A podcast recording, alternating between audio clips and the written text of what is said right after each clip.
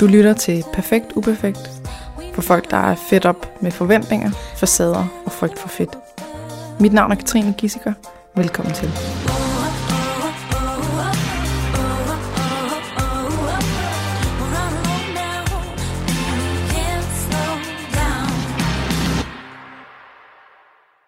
Mikkel Mul. Ej, jeg elsker det navn, Mikkel Mul. Ja. Det lyder som sådan noget øh, Mikkel Rev, eller Mikkel Mul, Mikkel Mus, Mikkel, eller, nå. Ja, vi... Velkommen i min podcast. tak, Katrine. Jeg sidder oppe hos dig i øh, Olleren. I Olleren. Det, er- det er helt nyt, at jeg er ude af min øh, comfort zone i øh, forhold til, hvor vi er. Så øh, det er dejligt, at jeg lige måtte komme forbi. Plejer jeg at være i København, eller? Ja, jeg plejer altid at sidde inde i vores... Vi har sådan et lyd, lydrum inde i livsstilshuset. Men øh, nu er vi her i dit sted. I mit sted. Kan du ikke starte med at fortælle alle dem, der lytter med, Jo. øh, hvem er du, og øh, hvad laver du, og hvad står du for, og hvad er din livret, og Okay, jeg, prøver, jeg prøver. Jamen, øh, øh, stille og roligt til at starte med. jeg er en helt almindelig øh, gut, tror jeg, på, øh. Nå, ja. på 36 år. Ja. Som, øh, jamen, som har været igennem en masse i livet, som alle andre mennesker i øvrigt. Øhm, jeg har øh, et par fitnesscentre. Så har jeg en virksomhed med min kone også, hvor vi øh, arbejder med mennesker. Og det er noget af det, jeg brænder rigtig meget for. Så har jeg to børn. To er på øh, fire år nu, og Aya på ni halv år. Og så bor vi i Hadsund, lige øh, ja, 40 km syd herfra. Inde midt i skovens dybe ro. Ja, det kan vi godt lide. Vi øh, har brugt de sidste to år på at bygge hus. Et gammelt et fra 70'erne, vi overtog. Og øh, vi var faktisk i tvivl om, Katrine, hvor vi skulle... Øh, ikke at vi skulle bo i Hasund, men hvad er det lige, vi skal gøre? Skal vi bygge nyt? Skal vi... Alle de her ting her. Men det, der blev med at poppe op på den her lille mini-matrix, matrix Tina og jeg havde lavet, det var, at øh, det var privatliv. Vi synes, det var det vigtigste i hele verden. Så det endte faktisk med, at øh, vi købte et gammelt, gammelt hus for enden af en blind vej, helt ind i skoven. Og, øh, så der er, ikke, der er ingen forstyrrelser overhovedet. Så man kan, nu ved jeg godt, det er meget modsat din ånd, men man kan gå ind i bare røv faktisk. Ja, det må man ikke hos mig. Er du sindssyg, mand? Dæk dig dog til for satan.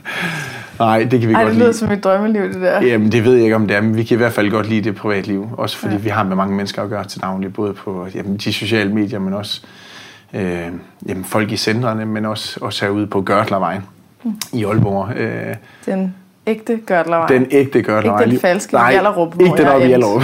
Nej, super. Nej. Ja.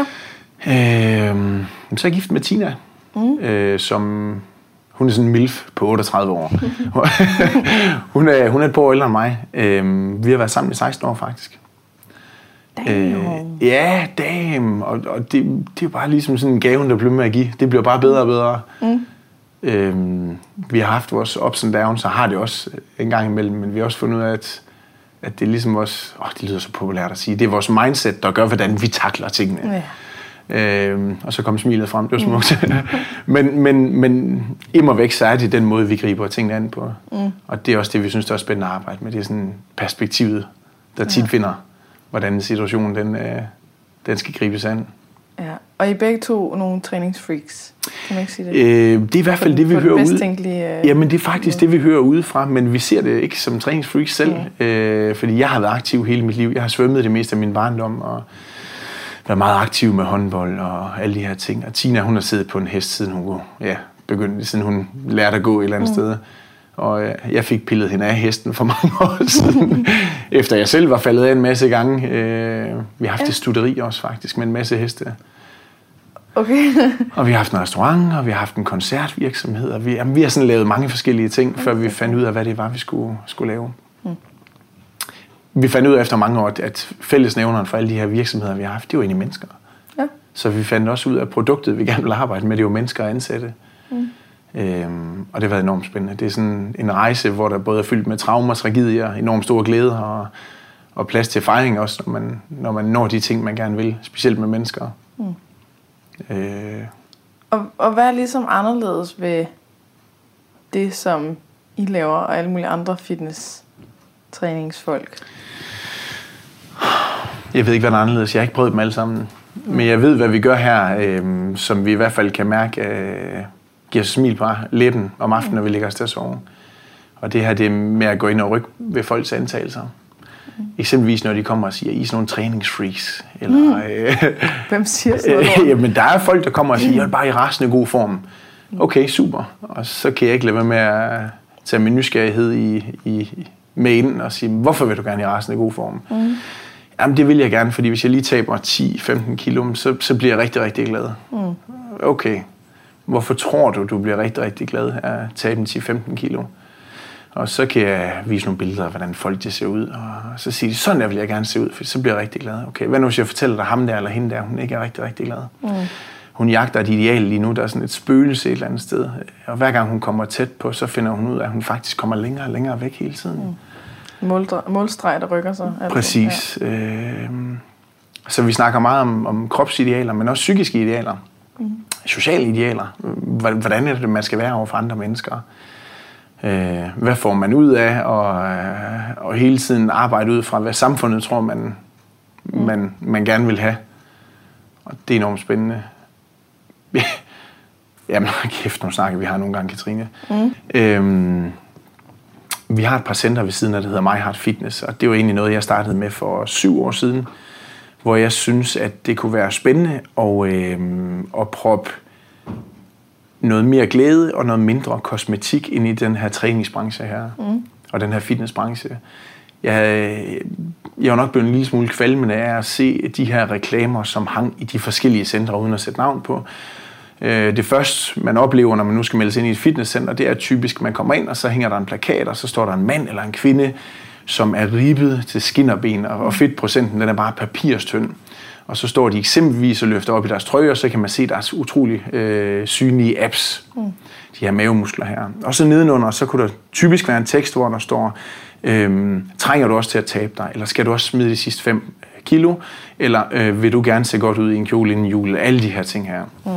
Og det gav mig bare øh, mere og mere kvalme, som Tina hun sagde til mig. Hun kunne simpelthen mærke på mig, at det er sådan en rød klud for mig. Mm. At man hele tiden skal arbejde efter et kropsideal, som, jamen, som er så skævt i min verden. Øh, og, og, og du må ikke misstå mig, der, der er virkelig også plads til den slags mennesker, der arbejder efter de her synlige apps hele tiden, hvis det er det, der gør dem glad. Mm. Så det er ok. Men jeg kan bare mærke, det var ikke der, vi var med de mennesker. Så jeg forsøgte at, øh, at smide noget andet og noget mere ind. Øh, måske noget mere dybde på nogle punkter. Så vi trak mit sådan, personlige slogan ind, skab mere glæde øh, ind i fitnessindustrien dengang. Og, og startede center i Hasund, som fik øh, jamen, rigtig mange medlemmer faktisk fra start af. Så udvidede vi her op til Aalborg og Svendstrup, og så kom der så et par franchises på efterfølgende. Og øh, i foråret, der, der ramte vi egentlig også øh, 5.000 medlemmer, samlet set på de her fire centre. Og det er jo rigtig dejligt. Øh, og, og det har været spændende at se den rejse, folk de har været på, fordi både via vores kampagner og øh, sådan vores, vores gakker og gøjl, vi har lavet på de sociale medier, så er det nok trukket nogle andre mennesker til. Og vi har heller ikke været blege for at hjælpe folk med at udmelde sig, når de skal ud, fordi hvis det var de synlige apps, de jagtede hele tiden, eller den her, øh, hvad kan man sige, det her elitære samfund, hvor man går og pæser hinanden til at træne 7-8 gange om ugen, faktisk. Mm. Øhm, så er det også ok, men så kunne vi godt finde nogle steder, hvor de faktisk måske ville trives mere, ja. end de gjorde ved os. Og øhm, det er, det er blevet bifaldet fra nogen, og det er også blevet knap så meget bifaldet fra andre, der bare øh, gerne vil ind og jagte de her synlige apps, og det er ok. Der, der er plads til alle, det er der mm. virkelig hvis de giver plads til andre. Ja. Øhm, det eneste, vi ikke har vil se alt det her, det er de her ultra-egoister. Dem har jeg det enormt svært med. Mm. Øhm, dem, der både fylder og larmer for meget. Og jeg larmer selv rigtig meget, og jeg fylder selv rigtig meget. Øhm, men ikke... Jeg føler ikke, jeg har den... Øh, hvad kan man sige? Jeg føler ikke, jeg skal pådute folk, hvordan de skal se ud. Mm. Eller hvordan de skal opføre sig. Mm. Jo, de skal behandle andre mennesker ordentligt. Det er der ingen tvivl om. Ja, det er jo sådan, at vi øh, kender hinanden, fordi vi kender overhovedet ikke hinanden. Nej. Men øh, du er ven med min kæreste, og øh, han tog mig med til bodybuilding konkurrence i weekenden, ja. som var øh, en øh, anden verden, end hvad jeg er vant til. Og ja. jeg synes jo, altså, han, han elsker freaks, han elsker det mærkelige, han elsker øh, alt det, der går imod normalen ja. og sådan noget. Og det er, bare, det er jo ikke normalt at være bodybuilder. Vel? Nej, altså, det er det, det Og der er ikke noget galt med det, men det var, det var helt vildt spændende at Fascinerende. se sådan en verden. Ja. ja. Øhm, så var du konferencier Og så, øh, så snakker vi lige sammen bagefter, og så viste du mig en video, som jeg var ellevild med, fordi det, at du står og snakker om øh, lige præcis i den her øvelse, hvor du står sammen med din kone og øh, skal vise en øvelse og siger, øh, her, så peger du ned på anklen og siger, så er det vigtigt, at, øh, at du behandler andre mennesker ordentligt. Mens du laver øvelsen. Præcis. At, at det hele var ligesom, hmm. det hele handlede om at behandle andre mennesker ordentligt. Jeg Og med sådan en gakkerløjer indover. Jamen, det var meget fedt. Katrine, vi har nok forsøgt... Åh, jeg er sådan ved at kaste op over ordet disruption. Vi har nok forsøgt at gøre lidt alligevel. Ja. Fordi jeg tror i bund og grund, når det kommer til alt, altså om du har et arbejde, om du har en træningsform, du elsker, om du har... Det kan være hvad som helst, hvilken hobby, så tror jeg i bund og grund, det handler om at behandle andre mennesker ordentligt. Mm. Øh, ikke altid, som man selv vil behandles, for det er sgu ikke alle, der vil behandles, som, som jeg gerne vil behandles. Det er der ingen tvivl om. Mm. Men, men det er bare så let at gå ind og lige gøre noget godt for andre mennesker. Mm. Og jeg tror, at vi, vi har lavet den her inklusion på nogle andre punkter, så har vi også budt velkommen til nogle, nogle meget usikre piger blandt andet, mm. som har jagtet et måske usynligt ideal i mange år. Øhm, og der er det spændende at gå ind og snakke antagelser med dem. Det er noget, de vil bruge rigtig meget tid på. Mm. Og sige, hvordan ved du, at det er sandt det der? Hvornår det er sandt for dig? Øh, der, der er del med nogen, der jagter nogle, nogle spøgelser i ny mm. som jeg synes, der er spændende at arbejde med. Fordi når man så finder ud af, var, var det virkelig det, der gjorde dig glad at tabe de 5 kilo eller de 10 kilo? Og jeg vil ikke, jeg vil ikke lægge skjul på, at nogle af de ting, Tina og jeg, vi laver her med de her bootcamps for kvinder blandt andet, mm. de taber kilo. Det, det gør de sgu mange af dem, men det er først, når de slipper frygten for køleskabet. Det er når, først, når de mm. slipper sådan den her, den her store øh, irritation over deres mand eller dem selv, eller, eller de ikke begynder... Øh, øh, de får et mere afslappet forhold til det hele faktisk, både over for træningen, men også over for kosten. Træningen kan vi flytte en hel masse med, men det er faktisk i bund og grund ikke det, der gør det. Mm. Det er deres eget perspektiv på at lære sig at slappe af omkring tingene. Når jeg var ude og holde foredrag, så når folk siger, du kan ikke blive med at sige slap af, så siger jeg, jo, det kan jeg godt, og du bliver med at sige resten af livet. Slap nu af. Du, du stresser over noget, som du ikke ved bliver til noget alligevel. Og alle de bekymringer, det ved du garanteret selv, alle de bekymringer, som, som de mennesker, du er ude og snakke med os, de har, som aldrig bliver til en skid. Mm. Det er vanvittigt. Og det, øh, det, det er sådan noget, jeg synes, der er spændende at arbejde med. Mm. Bodybuilding-industrien, den har, den har været sjov for mig. Jeg blev spurgt for nogle, hvad det, 5-6 år siden, jeg blev spurgt, om jeg ville være konferencier til de her stævner her. Og jeg var spurgt også, om jeg ikke havde lyst til at arbejde med i bestyrelsen, eller lidt mere øh, dybt med det her bodybuilding og fitness. Og øh, det kunne jeg ærligt sige i sin tid, og det siger jeg stadigvæk, det har jeg ikke lyst til. Jeg vil godt komme og underholde i øh, de to dage, de her stævner var. Men sådan i forhold til træning og fitness og bodybuilding, så interesserer det mig ikke. Mm. Træning kan jeg rigtig godt lide, fordi det er for mig et, et middel til at blive mere afslappet nogle gange. Jeg har en, en barndom, der har været helt fantastisk. Og så ud af det blå som 19-årig, der øh, efter en, tur til London, der kommer jeg hjem og falder om på vores, øh, min forældres gulv faktisk, inden jeg skulle på arbejde om aftenen. Og min far han kunne ikke få mig op, og jeg lå egentlig som sådan en karklud og kunne ikke finde ud af, hvad der var op og ned. Og det var første gang, jeg øh, stiftede bekendtskab med angst. Øhm, og jeg blev faktisk liggende i tre dage. Han løftede mig ind i sengen, og så blev vi liggende i tre dage i sengen. Min far og jeg, han lå og holdt om mig i tre dage i træk. Og jeg anede ikke, hvad jeg hed. Jeg vidste ikke, hvad mit CPR-nummer var. Jeg, jeg kunne ingenting. Altså, jeg var, jeg blev invalideret fra, fra sekund til anden, og det var en lidt speciel fornemmelse egentlig. Og der fandt jeg ud af, hvor skrøbeligt livet også var. På trods af, at jeg nok som, i en hel ungdom havde følt mig som Superman altid, og jeg kunne det hele the sky is only the limit. Mm. Det er sådan noget, jeg kaster op over nu. ja. Slap nu af. Motivational Jamen præcis. Quotes. Prøv at slappe af. ja. øhm, så jeg blev enormt bange faktisk som 19-årig. Øh, brugt mange år på at få øh, afdækket, om jeg var psykisk syg. Mm. Om der var noget psykisk sygdom i mig. Og det fandt jeg så heldigvis ud af, at der var. Fordi okay. angst, det er jo også en psykisk sygdom. Uh-huh, ja. Præcis. mm. øhm, ligesom stress, depression, øh, udbrændthed, PTSD, alle de her forskellige ting øhm, også er.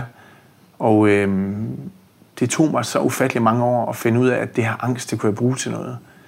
Jeg var bange altid, Katrine. Jeg var, øh, når folk de har prøvet at, at berede sig slagene, men man så bare ikke kan stoppe det igen. Det, mm. det, altså, det er ulækkert det er jo invaliderende for min, min hverdag, det er jo invaliderende for, for mit arbejde, det er jo invaliderende for den måde, jeg så mig selv på.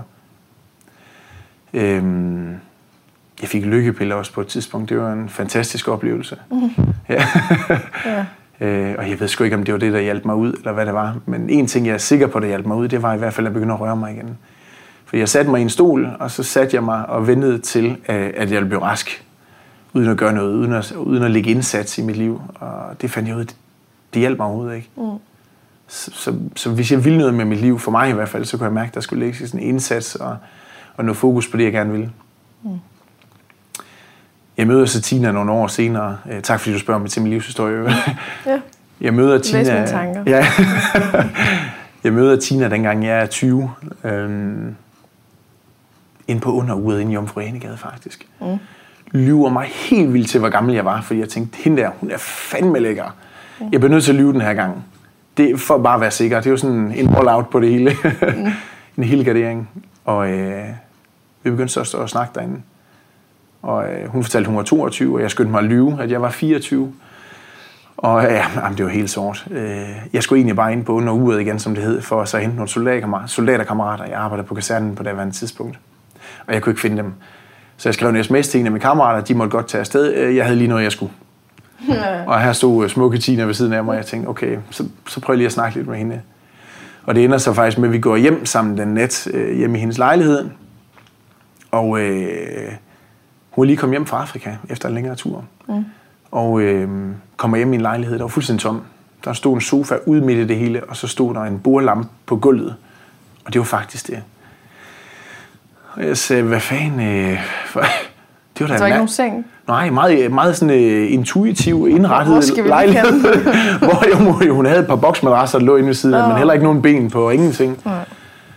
Jeg synes, det var da meget flot, uh, du har indrettet det på den her måde her. Uh, Jamen, det har ikke krævet det store kreativitet, sagde hun så, fordi øh, min kæreste han har skrevet med, eller min ekskæreste har skrevet med alle mine ting, og jeg har egentlig ikke en krone på lommen. Og, Nå, ja, jeg døjer sgu med lidt ting også. Øh, okay, super, sagde jeg, så du er da spændende. Ellers, mm. Så det var, ikke sådan, det var ikke de bedste forudsætninger for at starte et forhold op. Men alligevel, øh, så valgte jeg at tage op til hende næste aften, mm. for at lære hende bedre at kende. Og øh, hun åbnede så ballet to dage senere og sagde, prøv lige efter, inden, inden vi går ind i et forhold med hinanden, så skal jeg fortælle dig noget, sagde hun så. Hvad skal du fortælle mig? Ja, nu har du fortalt en masse om dig selv, Mikkel, og du har fortalt, at du er travlt, og du har været dygtig til at lave damer, som du selv beskrev det. Mm. som man nu sikkert også sagde dengang. Men jeg skal fortælle dig noget, fordi øh, enten så kan jeg skræmme dig væk lige nu, eller så kan jeg, øh, så kan jeg måske få dig lidt tættere på. Mm. Og Tina fortalte sig, at øh, hun har været overgrebet af hendes far fra hun var øh, 3 til hun var 14. Mm. Og det skulle jeg bare vide nu, inden vi gik videre, fordi så kunne jeg vælge at løbe væk skrigende, eller jeg kunne vælge at blive her og sådan ligesom slå nysgerrigheden til. Og jeg var ikke ude af min angstperiode på det her tidspunkt, Katrine, så, så det der sådan meget følelsesmæssige register, man er når man er meget skrøbelig og, og sårbar, det slog nok egentlig til over for Tina også. Og øh, og frem for at løbe skrigende væk, jamen, så var det nok min nysgerrighed, der slog til i stedet for. Og en eller anden akut omsorg på en eller anden måde. Mm. Så jeg spurgte jo ind til alt muligt, og Tina hun har altid været meget åben. Øh, så hun fortalte ind om hele hendes liv. Øh, og, og hvis jeg synes, jeg nogensinde skulle have haft en kaotisk periode i mit liv, så må jeg bare mm. sige, det har hun så bare haft 22 år af for fuld smæk på. Altså, hun, har ikke, øh, hun er en af de der kilometer, kilometerryttere, som jeg kalder det. Hun har ikke fået noget overhovedet foræret. Hun har fandme skulle kæmpe sig til alt. Altså. Og for mig, der kommer fra en kernefamilie med en far og en mor, der elsker hinanden, og to yngre brødre, og vi kunne lave lort ind fra start til slut. Vi har altid fået en skideball, og så har vi fået at vide på efter, nu retter vi ind, drenge, og så gør vi øh, tingene ordentligt. Mm. Og så længe I behandler mennesker ordentligt, så er det egentlig det vigtigste. Øh, boede i en frugtplantage og voksede op sådan øh, totalt Nangiala-agtigt. Øh, for Brødren Løvehjerte, så er det meget specielt at komme ind til den her pige her og finde ud af, hold kæft, livet det er bare andet og mere, mm. end det jeg nogensinde har forestillet mig. Så hun fortalte om øh, forliste forhold, øh, ekskærester, der tævede hende, øh, en far, der har forgrebet sig på hende i, i de her 11 år her, statsamlet, der ikke vil øh, slippe øh, det ene og det andet, hvordan hun blev kastet mellem hendes forældre, en mor, der har kæmpet med, med næb og klør på at få hende fjernet fra faren, men det lykkedes ikke. Øh, han var i bund og grund psykopat, ud fra sådan, det vi i hvert fald øh, ved om ham. objektiv betragtning. Ja, lige præcis, en objektiv betragtning. Øhm, men det sjove var bare, at det gjorde ikke Tina mindre spændende. fordi hendes integritet, den lå bare uden på tøjet. Tina siger altid, hvad hun mener. Skal man have lærerne i mening, så skal man enten gå til dig, har jeg fundet ud af, eller man skal gå til Tina. Så er man helt sikker på at få den råt for usødet. Ja. Øh, hun lægger sgu ikke noget øh, mellemlægspapir ind. Og vi blev så kærester og flyttede sammen i den her lejlighed, og, og havde nogle hektiske, men fantastiske år, hvor vi egentlig kæmpede mere med os selv og hinanden. Øh, med hendes sådan, track record på overgreb og forliste forhold, og, og mit angst og en depression også, der kom snigende. Jamen, Så, altså, det var måske ikke sådan den ultimative cocktail. Men alligevel gjorde det nok bare, at vi altid var bagud på point. Så man kunne ikke lægge sig til at hvile i, hvordan man havde det. Fordi, øh, ja... Men vi brugte enormt meget tid på at læse bøger og snakke med hinanden om, hvordan vi havde det. Tina lærte faktisk først at læse den sommer. Det lærte min mor hende. Hun havde ikke lige... Ja, men præcis. Hun brugte tid på at være øh, social omstillelig i folkeskolen, i stedet for at høre efter i timerne. Fordi der, man kan sgu ikke bare lære på alle parametre. Nej. Så min mor, der har været dansklærer i 25-30 år nu, hun tog fat i Tina, så jeg skal ikke lære dig at læse. Så hun gik i gang, i gang med læse og forstå fra anden til 6. eller 7. klasse trin, og så budede de sig inde på min forældres gård en hel sommer, mens jeg øh, trænede op til jægerkorpset faktisk. Og så, øh, så kom Tina ud sidst på sommeren og sagde, nu kan jeg læse. What? Hold da kæft. Så hun har lært at læse på, på noget, der ligner 6 uger sammen med min mor med hjemmeundervisning hver anden tredje dag. Så, så altså for mig så er det jo sådan bare, okay, du har simpelthen lige brugt 6 uger på det, jeg har brugt 10 år på. Det synes jeg sgu, det er vildt nok, det her, hvis man forsimpler det lidt. Ja. Øh, og, og det gjorde han jo bare voldsomt interessant i min verden også. Altså det der med at, at være læringsparat. Så Tina har også vist mig, at hun kan overhale mig til enhver tid på nogle ting, der virkelig interesserer hende. Mm. Hvis hun sætter sig det for, så... Ja, så skal hun sgu nok få det lært på en eller anden façon. Øh, og, og det er fedt med nogen, der virkelig vil det. Altså, hun lyder som sådan en mælkebøttebarn. Hvad er det? Det er sådan nogle... Altså, en, en, en mælkebøtte kan øh, komme op af asfalten. Og, altså, sådan, så nu så kan man se et sted, hvor der er asfalt, og så er der en mælkebøtte, der er skudt op igennem ja. den der asfalt, hvor det bare ikke, det giver ikke nogen mening. Det, det, kan ikke, det kan ikke lade sig gøre, Nej. men gør det alligevel. Eller humlebi-syndrom med, at Ja. jeg ved ikke, den ikke kan flyve, så gør den det bare alligevel. Præcis.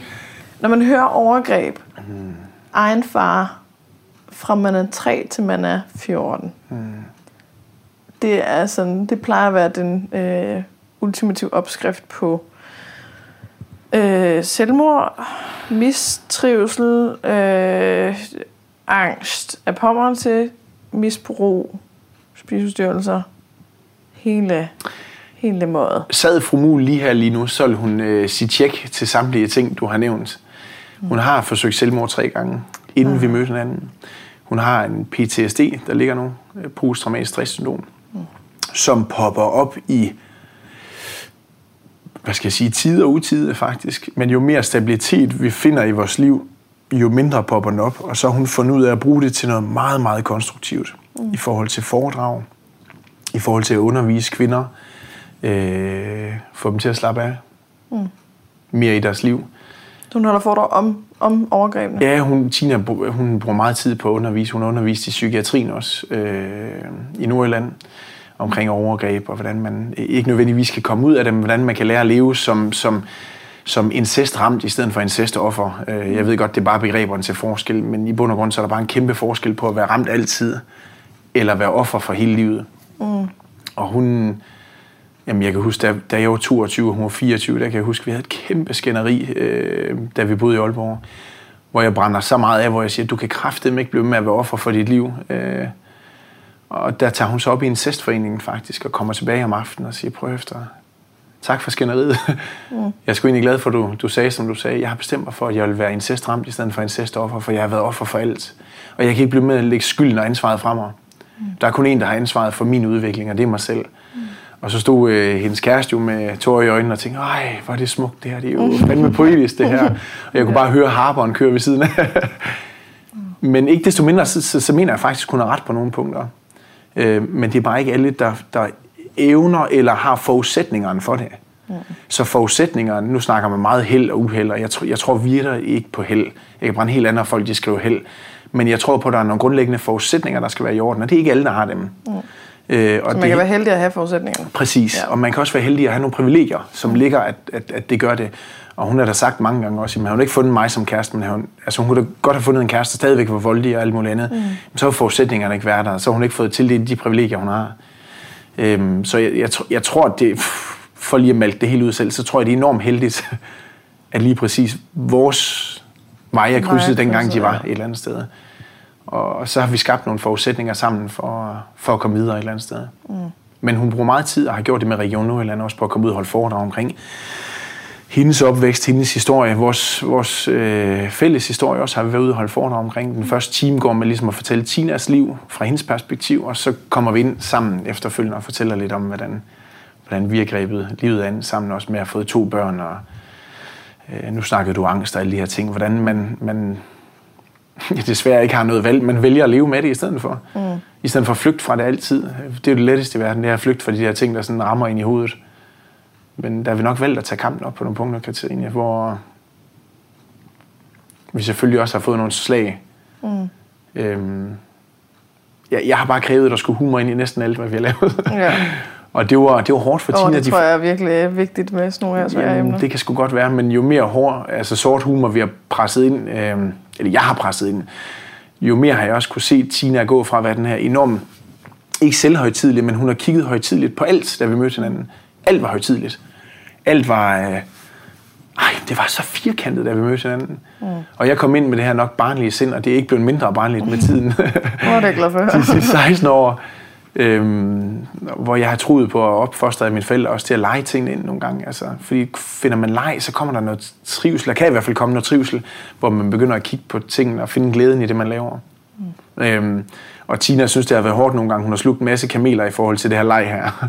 Ja. øhm, Ja. Så hun har skulle lære at slappe mere af? Jamen, det, ja, det tror jeg. Og samtidig har hun fået gjort mig mere stringent på nogle punkter også, og det er ikke negativt langt fra. Hun har hjulpet mig med en masse struktur i mit liv. Øh, øh, måske også med at holde fokus på nogle punkter, for det, det kan mm. til dato have enormt svært ved.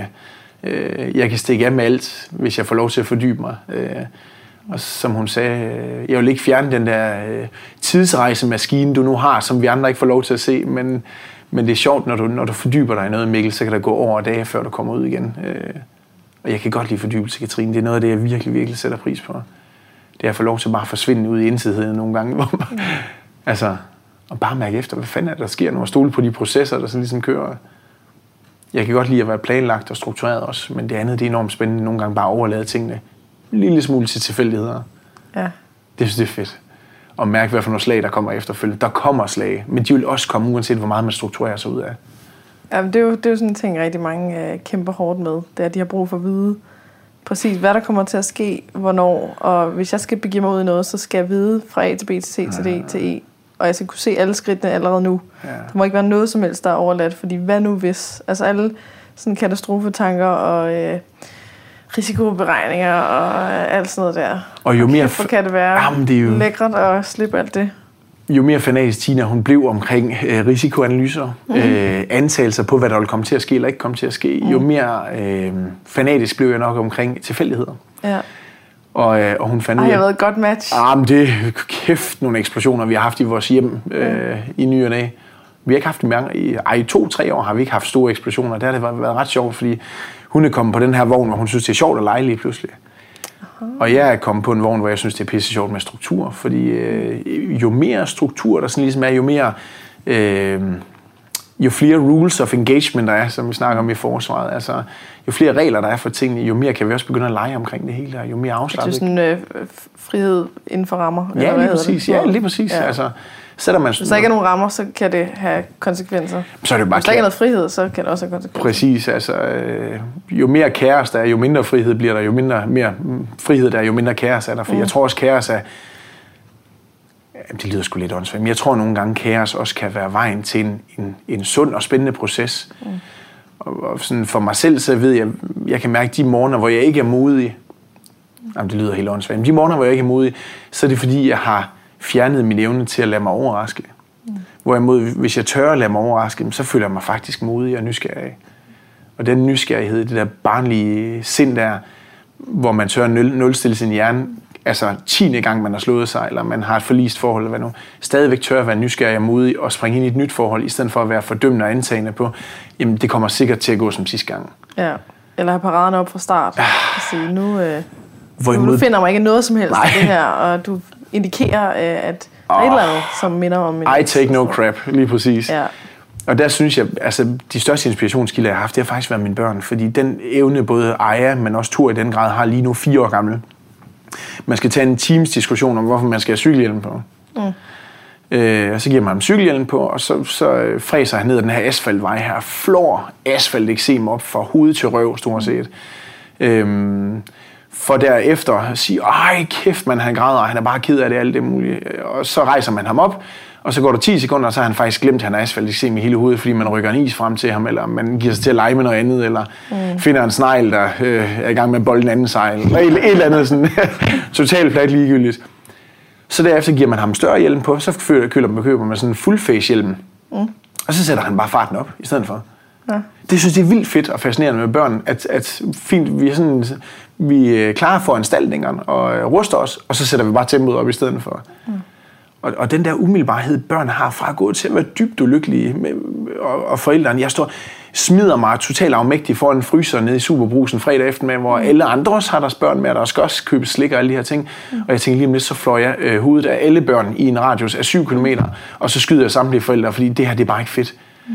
Fra at man så får dem fjernet, man får dem givet den is, eller ikke givet dem is, og så står de og griner helt vildt højlydt op ved kassen 10 sekunder senere. Mm. Are you fucking manio-depressiv, eller hvad sker der? Ja. Jamen, altså, det er sådan noget, men jeg synes faktisk, det er spændende at have med børn at gøre på de punkter der, at de kan være så umiddelbare. Ja. At de kan gå fra dybt ulykkelige til helt vildt sådan euforiske, glade, lykkelige. Og det tvinger også en som forældre til at være lidt mere afslappet omkring, Præcis. at de dybe nedture måske ikke er så dybe. Nej. Det er måske helt okay om en time eller et eller andet. Livet, det er sådan en eller anden...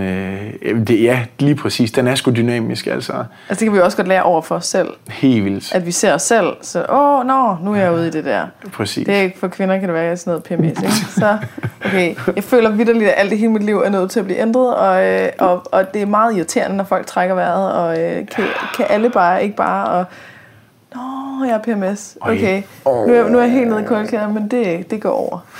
Giv det på dagen. Okay. Jeg har, jeg har sådan et motivationsforedrag mm. for de her øh, piger her, der er med på de her bootcamps, Tina og jeg, vi har. Og der ligger jeg oftest ud med at sige, at der findes ikke irriterende mennesker. Og når jeg får sagt den sætning, så er der en skov af hænder derefter. Mm.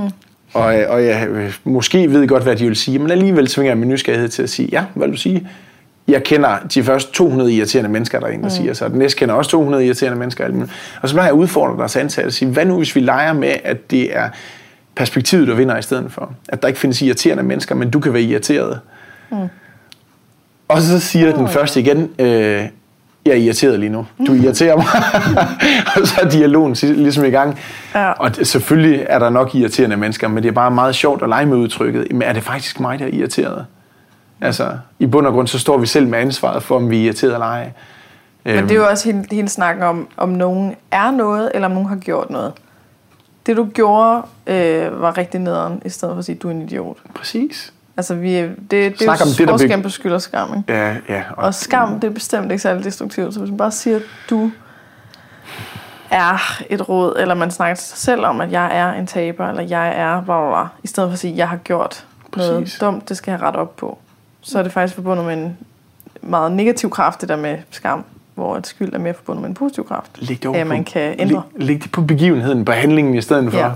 Fordi du er jo ikke en taber resten af livet. Nej. Altså, det, er jo ikke, det kan godt være, at man føler sig som en taber grundet et eller andet, man har gjort. Men så mm. præcis som du siger, læg det på den begivenhed, eller den, den handling, der ligesom har hvad kan man sige, afstedkommet den følelse. Mm. Og jeg tror, der er rigtig mange, de ser på sig selv mandag morgen eller søndag morgen, eller hvad nu ellers, som et eller andet. Hvorfor skal du trække det ud over resten af ugen? Mm. Hvorimod børn synes, jeg, det er så spændende, at, at øh, de behøver ikke være ulykkelige resten af dagen. Nej. Det er så vildt et eller andet sted. Og det har Tina skulle bruge tid på at æde. At da vi så fik vores børn, så kørte jeg bare et nyt mantra. Det var at kigge ind i det barnlige sind og sige, hvorfor er det, de er så umiddelbare børn? Mm. Hvad er det, der gør, at de er så omstillingsparate hele tiden? Ja, og ikke bekymrer sig så meget om fremtid. De er bare fucking ligeglade. Ja. Og, og det de synes jeg, det, jamen ja. de lever lige præcis bare, Katrine. Det er så spændende at se, hvordan at, øh, jamen, den vildeste handling og den vildeste nedtur, man tænker, jamen, mit barn bliver aldrig glad igen nu. Ja. Og fem minutter senere, der er de bare lykkelige. Ja. Det er bare fedt det her. Vi er jo væk. Far, det er jo lang tid siden. Thor, han har lagt og kastet op fra klokken 5 i går eftermiddags til klokken 7 i morges. Okay. Og der er kommet sådan noget flot cola-væske op af maven på ham, og det er nu ikke, fordi han har fået cola lige i dag. Men øh, han har bare brækket sig et væk. Thor, han siger ikke særlig meget, når han er syg. Han ligger bare og kigger lidt ud i luften, og så brækker han sig sådan hver halve hele tiden. Og vi har så taget ham på skift i nat, der smidt en madras ind til os, og der, der var bare bræk overalt. Og, og soveværelset lugter ikke, som, som jeg gerne vil have, at soveværelset skal lugte. Mm. Det skal lugte af elskov og sex i stedet for. Ja. Det er i hvert fald ikke... det er bræk. Og, Børnebræk. Ligger, ja, Præcis. Børneindmad, ja. Så klokken 8, så vågner han op sådan fra det her bræksyge her i morges, og så siger han, øh, far, jeg vil godt have noget at spise nu. Super, så finder jeg nogle kiks til ham. Mm. Finder et glas cola også kl. 8 om morgenen. Der vi, vi er ikke skide kostfanatiske hjemme med os. Det bliver jeg nødt til at sige. Det er da også hørt, at kiks og cola skulle være det bedste. Ja, det er mega godt. Det er også godt, når man ikke har ondt i maven. Ja. ja. Og så kører han bare. Og så leger han og løber rundt på øh, hans løbehjul. Han har trukket indenfor. Han selv mener, at han har rengjort nok til, at det kan køre rundt på de her gulvvinden for alt muligt andet. Og hans traktor, hvad fanden nu der sker. Og så kommer Tina hjem klokken 9 i morges, og så siger hun, at hun har været ude og træne her til morgen øh, og undervise lidt. Og så kommer hun tilbage, og så siger hun, er Thor ikke syg? Nej, nej, nej. Det er jo to timer siden, han var syg. Ok. Jamen præcis. Han er sgu da langt. Hvorimod vi andre, vi skulle lige bruge en dag eller to på lige at rekreere og komme ovenpå og, og sige, åh, hvordan er det lige der? Og det synes jeg er så fascinerende. Det er ligesom, der bare sådan nulstiller hver time. Groundhog Day. ja, det har, det har faktisk det der med nulstil, det har virkelig arbejdet meget med. Ja. Øhm, fordi jeg, har, jeg er super sensitiv, så jeg har øh, nok tanker til resten af jordkloden. tanker hele tiden, følelser hele tiden, øh, skift i humør, skift i øh, sindstilstand. Jeg kan sidde vidderligt, og øh, i går så øh, sad jeg i, i bilen på vej op til Jylland, og lige bare begynder at tudbrøle øh, over, hvor lykkelig jeg er for, øh, for min kæreste. Og, øh, og, og så en time efter, så sidder jeg og tænker sådan, oh, altså det er jo ikke, fordi det går skide godt med mig og min kæreste, hvor jeg bare sådan, okay, hvad, hvad skete der lige der at skifte? Og to sekunder efter igen, så sidder jeg og tuder af lykke. Altså, jeg, jeg skifter utrolig meget. Og jeg har virkelig op, altså jeg har, lige, jeg har virkelig fundet øh, gaven i at slippe øh, ting. Altså, at, at så, så kan jeg opleve, at øh, ej, der er et eller andet, sådan, der, der er et eller andet irriterer mig, eller åh, der er nogle tanker, der kører, eller et eller andet, hvor jeg sådan lige pludselig kan sige, øh, så, nul stil. Så. Og, og sådan hele det der med, nej, nej, fordi jeg er nødt til at tænke det til enden, og jeg er nødt til at tage stilling til det, jeg er nødt til at, at bestemme mig for, hvad, hvad, der så, hvad skal jeg gøre, oh. og hvad der skal ske, og, og, og, og bare sådan, nej, jeg er vildt bange for en eller anden konsekvens, men af jeg har gjort det nok gange, så finder jeg, at den der konsekvens, den kommer ikke. Jeg må godt have været en tur på Instagram og se nogen bare være pisseirriterende, og bare sådan, fuck, der er mange irriterende mennesker, og så øh, er der så ikke det alligevel. Men, og så ligesom være væk fra telefonen og tænke, mm. åh, mm. oh, nu er der en masse efterreaktion på den der tur. Sim, jeg behøver egentlig ikke at tage mig af det. Og, det. og det er så vildt, det du siger nu. For de, mange af de mennesker, vi arbejder med, i hvert fald nu vil jeg ikke sige de fleste, men mange af de mennesker, vi arbejder med, arbejder med, de har en eller anden ten, en vild tendens til at sige ind i hovedet, når jeg har sagt A, så har jeg også sagt B. Ja. Hvis, hvis jeg først har fået det skidt, så skal jeg køre skidt til ende. Ja. Jamen hvorfor? Ja. Hvis jeg først er helt vildt glad, så skal jeg også være helt vildt glad resten af livet. Mm. Jamen, det kan også være, at jeg skulle lade være med at prøve at være glad, fordi hvad nu, hvis jeg mister glæden igen? Jamen, det gør du. Helt, prøv at høre, helt 100, du ja. kommer til at miste den igen. Og dengang jeg fik angst, der gik, der, jamen, der gik sgu nok størstedelen af 10 år. Jeg tror, jeg var 29, måske 30, Katrine, før, vi, før jeg formåede at finde ud af, at angst, det ikke for mig var... Øhm, du har spillet kokjo ned ad maven. vi sidder lige og drikker kokjo også. det lader jeg ikke selv Præcis. Øhm, der gik sgu lang tid, før jeg fattede faktisk, at det ikke var en... en jeg troede, der var sådan en forbandelse over mig, men det angst her, det, det kommer til at invalidere og splitte mit liv af. Mm. Men da jeg fandt ud af, at det var få sekunder, få minutter, måske få timer nogle gange, jeg havde et angstanfald i, for så lang tid er det slet ikke. Men til sidst endte det faktisk med, at det var, det var frygten for angsten. Ja, ja. Angst for ah. angst. Og så, angst for angst er en af de mest latterlige ah, ting i verden. Gud, og så du er simpelthen du er bange for noget, som du ikke ved, ah, hvordan skal man overhovedet bange for at blive bange. Jamen, det er jo Men så er du allerede bange. Og der er ikke noget at være bange for. Nej. Du er bange for, at ting nu hvis der sker noget, sådan, så jeg bliver bange. og, og når et angstanfald havde været, fandt jeg ud af med mig selv, at det var egentlig frygt for det, fordi frygt, det var sådan for mig noget, der arbejder bagud, hvor angst det er noget, der arbejder fremad. Jeg ved ikke, hvad det er, jeg bliver bange for. Mm. Den her redselslag øh, følelse. Og jeg det- har hørt det som definition af, at frygt er, øh, hvis der er noget, der er farligt foran dig. Hvis, Det er noget, du, hvis der er en, en æderkop, øh, og du er Ja. bange for selve æderkoppen, så, så er det frygt, du oplever. Og det samme med, hvis der er en mand med en kniv eller eller andet, det er frygt. Men angst, det er en forestillet fare. Præcis. Det er, at du tænker i, hvad nu hvis, ja. eller... Og det er blandt andet, og det er derfor angst ligger så hårdt op af bekymringer. Mm. Fordi bekymringer, det er noget, du ikke helt ved om. Altså, du ved jo ikke med vidsthed, om det kommer til at ske alligevel. Mm. Men det gjorde mig bare, det, det invaliderede fandme al min handlekraft. Jeg, jeg havde svært ved at handle, jeg havde svært ved at tage initiativ, jeg havde svært ved at øh, lægge en indsats i det, jeg lavede. Fordi jeg var bange for, hvad, nu, hvad, hvad er det, der potentielt kan komme til at ske i alt det her. Og det splittede alt af. Og så lige pludselig, som, som lyn fra en klar himmel, vågnede jeg en morgen, hvor jeg tænkte, jamen prøv at høre, det behøver jo ikke være sådan her resten af livet. Mm. Så gik jeg i gang med at læse nogle bøger. Jeg havde øh, taget en coachinguddannelse. Jeg har også taget noget, øh, en psykoterapeutisk uddannelse. Det var helt mm. fantastisk for mig faktisk. Det var meget, øh, hvad skal jeg beskrive sådan noget, meget, meget alternativ på nogle punkter. Måske også lidt for alternativ til min smag. Øh, det fik jeg pakket pinden ind, ikke? Jo, jo, men det, Meget alternativ. jeg ser nemlig en rejse med det, så det, Ja, men det er super. Jeg forstår alt, hvad du men, siger øh, Og hver gang vi skulle meditere, så faldt jeg i søvn. I stedet for, så lå der en bjørn midt i det hele, og lå og sov og snorkede. Og det var super. Bjørn så. Præcis. Ja. Men vil jeg lige pludselig kigge ind og, og kiggede på måske en måned og sagde, det er måske syv minutter, jeg har haft angst. Helt reel angst i den her måned her. Mm. Hvor meget splitter det ikke af for mig resten af måneden så? Ja. hvis jeg ikke tager det ind. Og, øh, og lige pludselig, lige pludselig lyder sådan, så via en lang proces, så fik jeg ventet til taknemmelighed for, når jeg ikke havde angst. ja. Så når mange jeg, minutter har jeg ikke haft angst. Jamen præcis, omvendt det i stedet for. Det er jo fuldstændig sindssygt et eller andet sted, man ikke har gjort det, men, men i stedet for at gå frygt hele tiden og, og, og for den her angst her, så de, de minutter om måneden, jeg ikke havde angst, så var det bare en gave i sig selv. Så vågn lige nu om morgenen. Jeg må gerne være træt. Jeg må gerne have ondt i min ryg, som jeg har haft brækket efter, at jeg faldt af en fucking hest på et tidspunkt. Jeg, må, jeg må gerne øh, være træt i kroppen. Øh, jeg må gerne være negativ i sindet. Jeg må faktisk have lov til at være det hele, for det er fuldt acceptabelt for jeg har ikke angst. Mm. Og de morgener, jeg måtte have angst, eller de aftener, jeg måtte have angst, de perioder, hvor jeg har kørt mig selv helt i, i kælderen, fordi jeg ikke har tilgodeset mig selv i forhold til søvnbehov, i forhold til, øh, jeg har været for oversocial blandt andet. Mm. Øh, jeg, jeg, kan- køre mig selv helt ned, hvis jeg ikke dyrker mit privatliv, hvor jeg ikke får lov til at være helt alene. Mm. Jeg snakker helt alene, så kan jeg køre mig selv helt i kælderen. Mm. Mandag gik efter, at jeg havde været, øh, været på scenen lagt konferencier for det her fitnessshow her. Det gik med at sidde og kigge ud i luften, øh, og jævnligt sige til mine børn, at du ikke sidder holde kæft. Ja. Nej, måske ikke lige sådan. Far, jeg har ikke lige Far, han, sidder lige, far, han leger lige spøgelse, ikke også? Ja. Og så sad jeg over i hjørnet med et, øh, med et øh, viskestykke hen over hovedet. Ja. øhm, men, men det har jeg negligeret i mange år. Jeg har, ikke, jeg har ikke dyrket det her privatliv for mig selv. Jeg har egentlig bare troet, at jeg skulle give og give og give og give og give mm. til andre mennesker. Fordi man er, jamen præcis.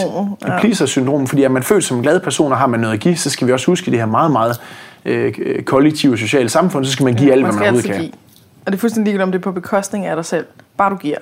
Og det er jo Det er altid godt at give. Ej, det er dumt. Alt andet er det egoistisk.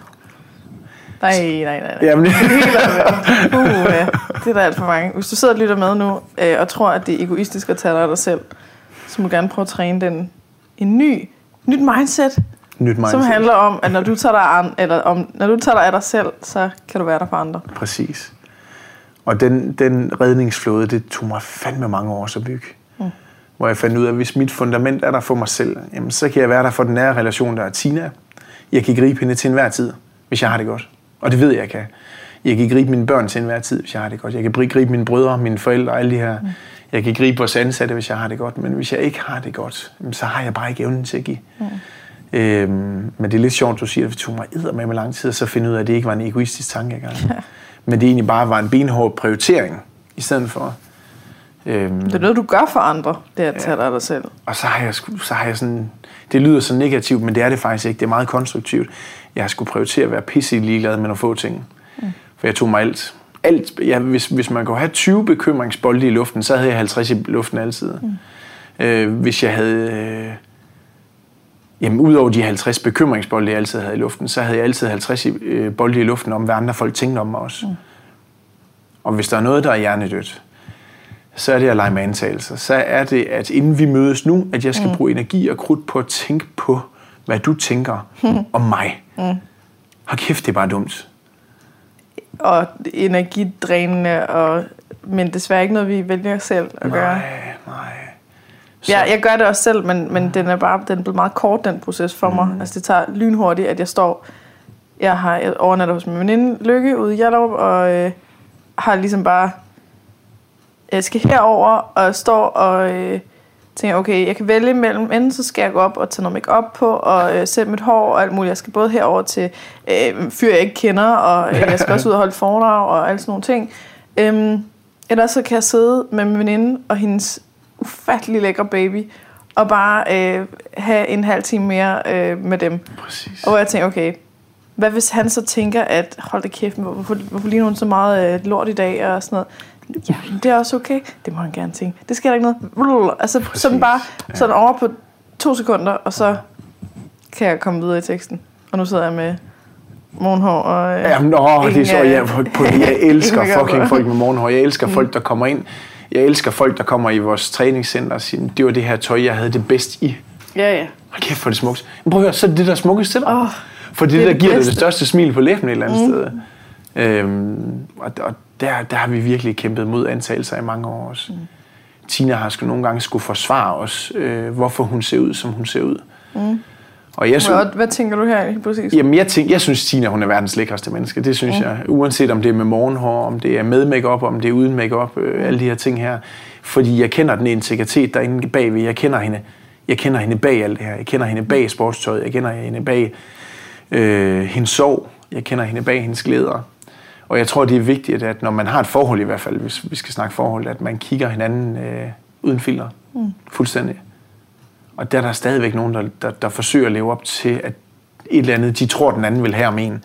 Mm. Og, og det kan være svært. Og den behøves vi ikke hive ud i samfundet. Jeg er lige nuagtig, som jeg skal være, uanset hvordan jeg kommer. Øh, Og så må folk skulle tage mig, som, som jeg er. Selvfølgelig skal jeg nok spænde hjelmen en gang imellem og, og gøre den indsats, der skal til. Men, men måtte jeg have en dårlig dag, øh, det er faktisk på de dårlige dage, jeg kunne holde de bedste foredrag også. Mm. Øh, fordi jeg bare har været sådan en lille smule pessimistisk fra starten. Jeg har sagt, "Pff, Ja, fuck det. Jamen nu, præcis. Nu fortæller jeg bare, som det er. Og så, Ja, nu prøver jeg efter. Jeg er pisse ligeglad med, hvad I tænker om mig.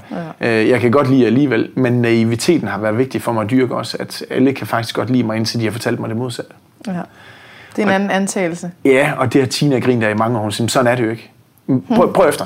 Hvordan ved du, de ikke kan lide dig? Så har vi taget en Ja. stor diskussion. Jamen, det vidste hun heller ikke. Og så siger hun, hvordan ved du så, at de godt kan lide dig? Det ved jeg heller ikke. Nej. Men jeg ved bare, at det vil give mig mere personligt at tænke, at alle godt kan lide mig yes. i det her lokale. Præcis. øh, Uskyldig indtil det modsatte bevist. Præcis. Bare overført på. Ja. Alle synes, jeg er fantastisk. og så hvis der så er en person, der siger den, "Ved du hvad, jeg synes sgu ikke, du er fantastisk. Så siger okay, det er en. Men alle, det, altså alle jeg ikke får at vide, Ja. at de ikke kan lide mig, dem regner med, at jeg godt kan lide. Det er også sådan en ting, vi har, jeg har brugt med sådan nogle veninder, som... Øh, jamen, hvad hvis han ikke øh, gider mig mere, ham der fyren? Og sådan, okay, men bare regn med, at han gider dig, indtil han siger, at han ikke vil mere. Præcis, indtil... Altså det er simpelthen, det kan meget lynhurtigt gå ud og være øh, netop det, der gør, at han ikke vil dig mere, fordi du hele tiden er sådan, men vil du mig, eller vil du mig ikke? Præcis, altså, du, du lægger alle dine penge på usikkerhed i stedet for. Præcis. Hold kæft, det kan også være vildt. og så kan man blive bekræftet i, se selv, han ville mig jo ikke. Nej, men det kunne godt være, at du selv havde noget at gøre med det. Og jeg mener ikke, man skal gøre alt all out altid. Mm. Man behøver ikke give den fuld knald. Altså, der er nogle få ting, hvor jeg gør alt øh, for fuld af hammer. Det har jeg også lovet for muligt. Øh, mm. Når vi knaller, så gør jeg det, som om det var sidste gang i hele mit liv. Mm. Øh, det har jeg lovet hende.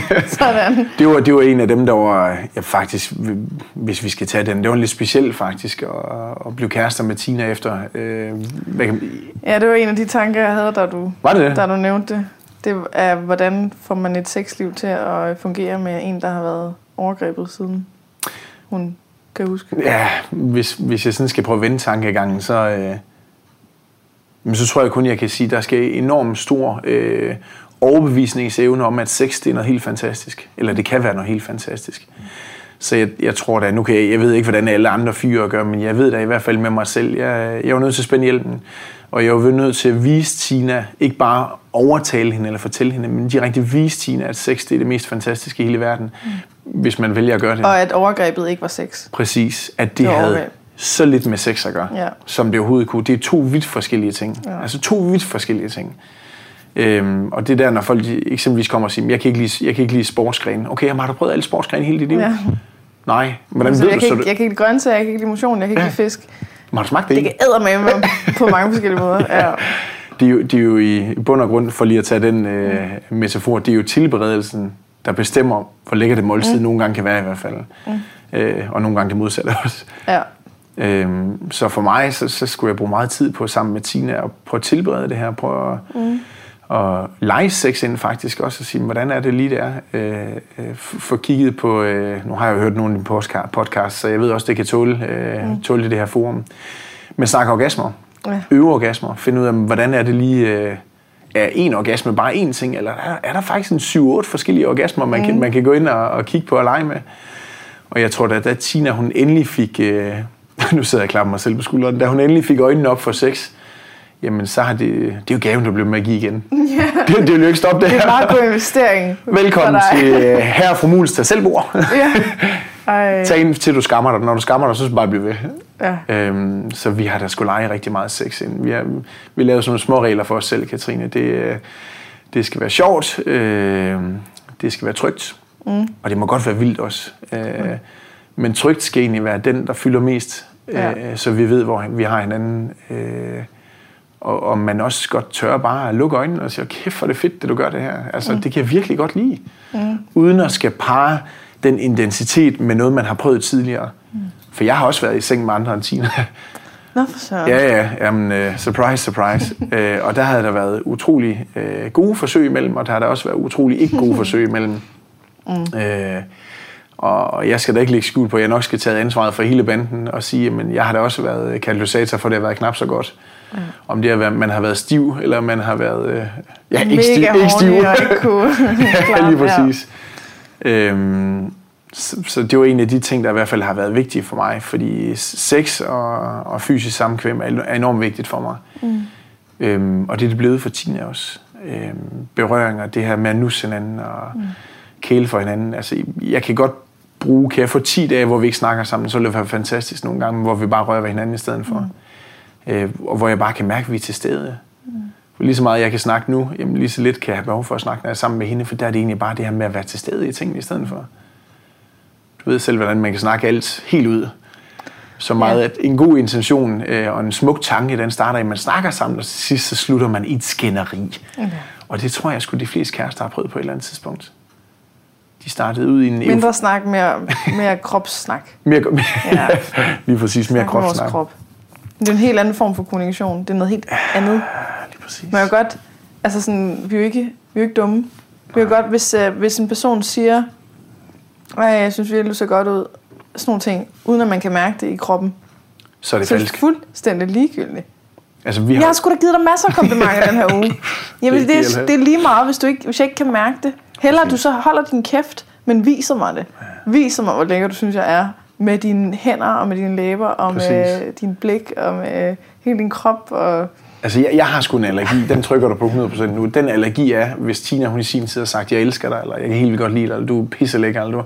Og kan jeg ikke se gløden i hendes øjne, så har det en negativ effekt ja, for mig.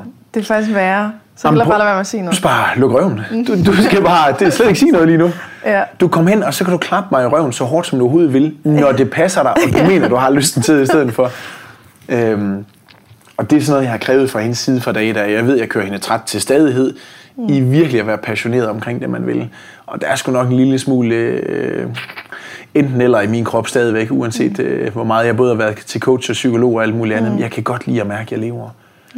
Og den dag i dag vil jeg ikke være foruden min angstanfald. Det er et halvt år siden, jeg har haft det sidst. Men ved du hvad?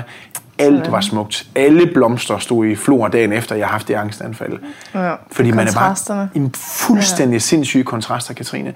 Man er så taknemmelig for alt andet end angstanfaldet, mm. når man står derefter. Øhm, Og det er lidt en misforståelse, ikke? at vi hele tiden går og søger, at alting skal være godt. Ja, vi skal, hele tiden, vi skal hele tiden have det godt, vi skal hele tiden have styr på det hele, vi skal hele tiden øh, være øh, glade og lykkelige. Og, altså, vi, vi dræber efter, at alting bliver i orden. Hvor, jamen, prøv, hvis, hvis der aldrig er de der voldsomme nedture, dernede, hvor du tænker, okay, øh, jeg kan ikke det her, jeg, jeg, jeg magter det ikke, jeg kan simpelthen ikke, øh, enten om det er, jeg kan ikke være i det her forhold, eller jeg kan ikke øh, leve, eller jeg kan ikke øh, være sammen med mine, øh, jeg, kan ikke, jeg kan ikke klare mine børn, eller hvad fanden det nu er. det er en Og klassiker. siger, det er dem, det er de øjeblikke og de nedture, der tillader, at vi overhovedet kan få lov at opleve, at der er noget, der virkelig er lækkert. Ja, og Og samtidig... flot og sejt og nice og øh, hyggeligt og Og, smukt. og de kontraster, de er fandme vigtige. Ja. Fordi udover det, så kan jeg mærke sådan helt personligt, når jeg har haft vokseværk, så de, der, de der sådan både følelsesmæssige, øh, jamen humørmæssige, faktisk sociale tigerspring, jeg har taget efterfølgende, hvor jeg føler, at jeg er blevet klogere og har haft noget sådan, hvad hedder sådan noget på amerikansk, growth, Ja. for lige at tage den værste af den værste. Mm. Øh, de er fandme kommet efter, at jeg har haft et traume, eller har haft det virkelig, virkelig skidt i en periode. For så har jeg fået tid til resonans og fordybelse, og, og øh, jeg- jeg tror virkelig, det største vokseværk kommer ved mennesker, når de har haft det skidt, eller, eller måske haft en svær periode. Mm. Svære perioder, det er sådan noget, altså hvis folk lærer dig at ikke omfavne dem, men acceptere dem og sige, det er ok, jeg har det helvede til lige nu. Ja. Når folk de kommer, eksempelvis coaching, jeg, jeg kører noget coaching også ikke så meget længere, fordi der ikke er tid til det, men jeg sætter stor pris på det. Jeg har en depression, siger folk så. Det vil jeg gerne af med. Mm. Okay Ja, så skal du så nok ikke til en coach. så er det ikke lige her, Ej. Ej. vi skal snakke øh, depression og alt muligt andet. Men jeg bliver nødt til at spørge dig, inden jeg sender dig videre til en psykolog eller alt muligt andet. Hvad er det, du gerne vil af med? Ja. Jamen, jeg vil bare gerne ikke have en depression længere. Okay, men på et tidspunkt, så har du Ved, den du ikke længere. vil. Præcis. Men kunne det være en idé, du prøver at kigge på, hvad det er, det giver dig lige nu? Og måske kommer til at give dig i fremtiden i stedet for. Mm. Og det er lidt vildt på nogle af de punkter der, hvor folk de bare sådan, de afviger, eller, eller de søger udenom alle de ting, der måtte være, der går ondt. Mm. Det er da ok. Det er da ok, at man sidder i en bil og tænker, ej, jeg er så glad, jeg er så lykkelig for min kæreste. Og så en time senere har lyst til at tude over alle de ting, der også bare er noget lort i livet. Jamen, Er det ikke bare, det er ok, altså. Jamen, jeg, jeg, jeg kan huske, jeg, tror, jeg har sagt det før, men jeg, jeg blev totalt udskammet i klassen på et tidspunkt, Ja. der, på en sundhed, øhm, hvor vi snakkede om flow, og hvor, at der var, hvor jeg spurgte, jamen, læreren hun definerede det som, at hvis man er flow, så er det ligesom der, hvor det hele går godt. Og så sagde jeg, nå, okay, Altså, det altså, i. mm, kan man ikke godt være i flow, hvor man føler, at, at nedturen er helt okay, og så føler man, at sådan, så nu er det dårligt, og det er fint, og så nu er det, nu er det godt, og det er fint, og sådan, at, det, at det er det, der er flow. Mm. At det er, når man ikke bliver bange og går i panik over, at man for eksempel er angst, eller at man øh, er, er totalt bekymret, eller ked af det, eller vred, eller hvad fanden det nu kan være. Men altså sådan, er, er, det ikke, er det ikke der, det er flow? Og så, altså både hende og resten af klassen grinte der, fordi jeg var bare den der julidiot. Øh, altså jeg kan bare huske, ej, og nu har jeg sikkert, jeg har sikkert sagt præcis det her samme i en, Pyt. podcast før. Jeg har ikke hørt det. At jeg, jeg, jeg, sådan, det er det samme tankespor, ikke? Men hvor jeg havde, jeg, jeg havde fået øh, en spiral, jeg havde fået sådan en øh, nødspiral, fordi jeg var kommet til at have sex med Nødspiral. nogle fu- fyre øh, uden kondom. Super fedt i flertal. Jeg elsker Det var flere ja. men jeg lægger ikke selv mærke til- Altså nej, Nej. okay, det, jeg, det er en gang. Ah, yes! Øhm, så skulle jeg have sådan noget spiral, og så havde jeg bare, jeg havde øh, været ude og stå på wakeboard øhm, om dagen, og så havde jeg fået hjernerystelse, og øh, havde, øh, så var jeg kommet, så havde jeg fået den der spiral, og så var jeg sådan knækket fuldstændig sammen i toget på vej hjem, fordi det gjorde så ondt, og jeg havde slet ikke fået smertestillende nok, og sådan noget, og så kom jeg hjem, og jeg kan bare huske, hvordan jeg lå der, og bare, øhm, jeg havde sindssygt ondt i hovedet, jeg, jeg havde slået, jeg havde, øh, jeg var røget ind i et hop, øh, ja, Shit. Ja, så jeg havde slået øh, mit knæ, jeg havde slået min hofte, øh, jeg havde, jeg havde sådan de der ydre ting, det gjorde bare ondt alle vegne. Mm. Og så inden i mig, Der var spiralen. der var spiralen, som bare, det gjorde så fucking næs. Altså jeg, jeg, jeg lå bare og stor tude. Og der, der var ikke på noget tidspunkt i det her, at jeg ønskede, at det ville gå væk. Mm. Eller at jeg tænkte, okay, for du er retfærdigt, at det er mig, der oplever det her. Eller jeg var bare sådan, jeg var så taknemmelig, fordi jeg har altid haft sådan en mantra af, at fysisk smerte er bedre end psykisk smerte. Og det vil jeg give dig ret i. Og jeg har, altså, jeg, har, jeg, jeg vil sindssygt gerne øh, øge min, min smertetærskel i forhold til fysisk smerte, så hvis jeg, hvis jeg får smerte, jeg rent, en, egentlig godt kan rumme, mm. så er det bare den største gave for mig. Så lå jeg bare der som en eller anden idiot, og bare var så taknemmelig for alle de smerter, jeg var i lige nu. Ja. Altså sådan, Men, det, men Katrine, det er, det er sådan noget, folk ikke kan forholde sig til. nej, jeg ved ikke godt. Hvor du er psykopat. Ja, det, Det kan godt være. mærkeligt. Det er virkelig mærkeligt. Det er mærkeligt, men, men det er okay. Men vi er, vi er simpelthen så vant til, når vi altid skal have det negative væk. Vi skal altid, øh, og jeg, jeg er bestemt ikke fortæller for positiv psykologi, men jeg synes sgu, det har nogle, nogle ting at byde på. Minider. Jamen, Det, er, altså, Der er, nogle, der er nogle elementer i positiv psykologi, som er enormt spændende og fascinerende Ja. at arbejde videre med. Og så er der bare nogen, der er gået for langt, ikke? Ja, så, Øhm. så har vi kogt på den der. Jamen, jeg synes bare, det der med at kunne øh, tillade, at der er øh, smerte og ubehag og øh, alt muligt, der ikke går, som man havde håbet på og sådan noget. For bare at have sådan en, sådan en konstant indre stemme, der siger, super, perfekt. Nå, få- så får vi lidt smerte her. Om det er godt, fordi at, øh, vi skal ligesom have fyldt op. Der er jo ligesom, Ja. hvis du bare er glad hele tiden, så mister du glæden, ja. og så bliver det lev hos dig, ikke? Fuldstændig. Du siger, hov, nu fik du lige et hul her. Skide godt, fordi så, så er det ind på kontoen. Og så snart du har været igennem den smerte, og, eller den uh, tudetur, eller den, uh, uh, hvad fanden det nu kan Men være, det lærer sorg eller et eller på andet. tingene, tror jeg. Ja, men så, Altså- altså, så bliver det bare sådan, det, det er som det skal være. Ah, så behøver man ikke kæmpe imod. Og man, altså, Ja. Det er kun fordi, jeg har det rigtig godt lige nu, og jeg kan sidde og sige Ja, noget, det, Jeg det er okay, så vi laver en podcast ja. igen, når du har det skidt. Så kan jeg lige sørge for, at jeg ikke har sovet en 3-4 dage inden. Så kan jeg få et angstanfald under, og så kan vi prøve at snakke Ja, om det. præcis. Og så kan vi sige, kan du huske, hvad vi snakkede om sidst? Bullshit. Fuck, Jeg, jeg, løg, jeg løg, fordi jeg har sovet om natten. Jeg sov Præcis. lidt i hvert fald, mens den bitte han kastede op. Faktisk. Jeg har sovet til klokken 10 i dag. ikke? Ej, det er smukt. Det kan jeg huske. Fuldstændig... Øh, Og jeg kører ingen shaming på det her, men jeg kan simpelthen ikke huske, hvornår jeg prøvede det sidst. Det, det har virkelig været en grumme omgang tømmermænd, hvor der ikke har været børn på jordens overflade i en radius af Mm. 65 km eller sådan et eller andet, hvor der... øh, men øh, men jeg, jeg, jeg ved, at jeg har det godt lige nu, fordi mm. at jeg tænker kreativt. Ja, jeg har simpelthen... Jeg har så mange idéer. Jeg er så... Øh, jeg, jeg, sådan, jeg føler, jeg, jeg kan skabe. Mm. Og, og kreativitet, det bliver bare slået ihjel, hvis man begynder at bekymre sig, og man har, ja. bliver bange og alle sådan nogle ting. Ikke? For mig så jeg så er det... at jeg har det godt. Jeg, jeg havde seks år i forsvaret, øh, men og sådan nogle forskellige ting. Og der kunne jeg mærke, at i og med, at jeg øvede den her... Øh, det lyder helt vanvittigt. Men i og med, at jeg øvede at være træt størstedelen af tiden, så fandt jeg ud af, at det jo ikke nødvendigvis øh, entydigt med, at jeg fjernede kreativiteten også. Mm. Og det er også derfor, jeg faldt ud af forsvaret. Jamen lige præcis. Min rummelighed, den, den, den steg et eller andet sted, når jeg, når jeg sådan øvede mig i at være træt. Og det er jo ok at være træt, i stedet for altid at modkæmpe. Det der med at vågne om morgenen og tænke, "Hold kæft, jeg sov to timer i nat. Nej, det bliver en lortedag. Okay, super indgangsvinkel. Det er helt sikkert det, Det skal nok blive godt for dig, det her. Det er jeg helt sikker på. Øh, og så kan jeg huske, at jeg søgte ind til Jægerkorpset for, øh, hvad er det, det er 10, det er fandme mange år siden, det er 15 år siden. Jeg kom så ikke igennem, men jeg kom nogle uger ind og alt det her. Så ud i nogle år senere, øh, hvad er det, det er tre, fire, det er tre år siden, vi havde lige fået to år faktisk.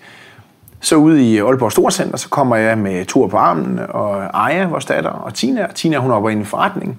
Mm. Og så møder jeg tre af dem, jeg har søgt ind til som er i sin tid. Og så står den ene, og så siger han, Mul, hold kæft, det er mange år siden. Ja, er det sindssygt, det er mange år siden. Mm. Ah, men kan du huske, dengang vi søgte ind på patruljekursus frem og tilbage, vi stod og snakkede lidt om det, og grinede af sådan gamle anekdoter, der nok sådan var mest blevet til anekdoter et eller andet sted. Og så siger han, hold kæft, mand, kan du huske, hvor lidt vi sov dengang? Mm. Du har ikke fået børn, sagde jeg så bare. det kunne ligesom... Hvad mener du?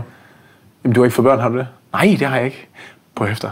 Jeg har sovet væsentligt mindre efter, jeg har fået børn, end dengang vi søgte ind til det pis der. Mm. Man får bare så lidt søvn. Det er så usammenhængende. Det er så ustruktureret. Det er, så, det er bare sådan, det, det er retningsskifte hver sekund. Og når du så tror, du har fanget rytmen i det, der sker med børn, så stikker de sådan ud af en eller anden tangent, hvor man tænker, hold kæft mand. Så for de virksomheder, jeg har været med til at skabe, og sådan den personlige udvikling, jeg er ved, det bedste, der skete for mig, det var, at jeg fik børn, for det var kæft, det lærer mig bare at være taknemmelig for, når der er stille. Ja. Altså, der er to man ting. får noget søvn. Jamen, det er der virkelig. Der er to ting, jeg elsker rigtig højt i mit liv, og det er at være sammen med mine børn, og det er ikke at være sammen med mine børn. Ja. No shit. Det er der. Ej, jeg skal, jeg skal lave en podcast i morgen øh, om øh, mother shaming. Ja, Øh, og det er... det er måske... Jamen, det, det der med at turde sige højt, Ja.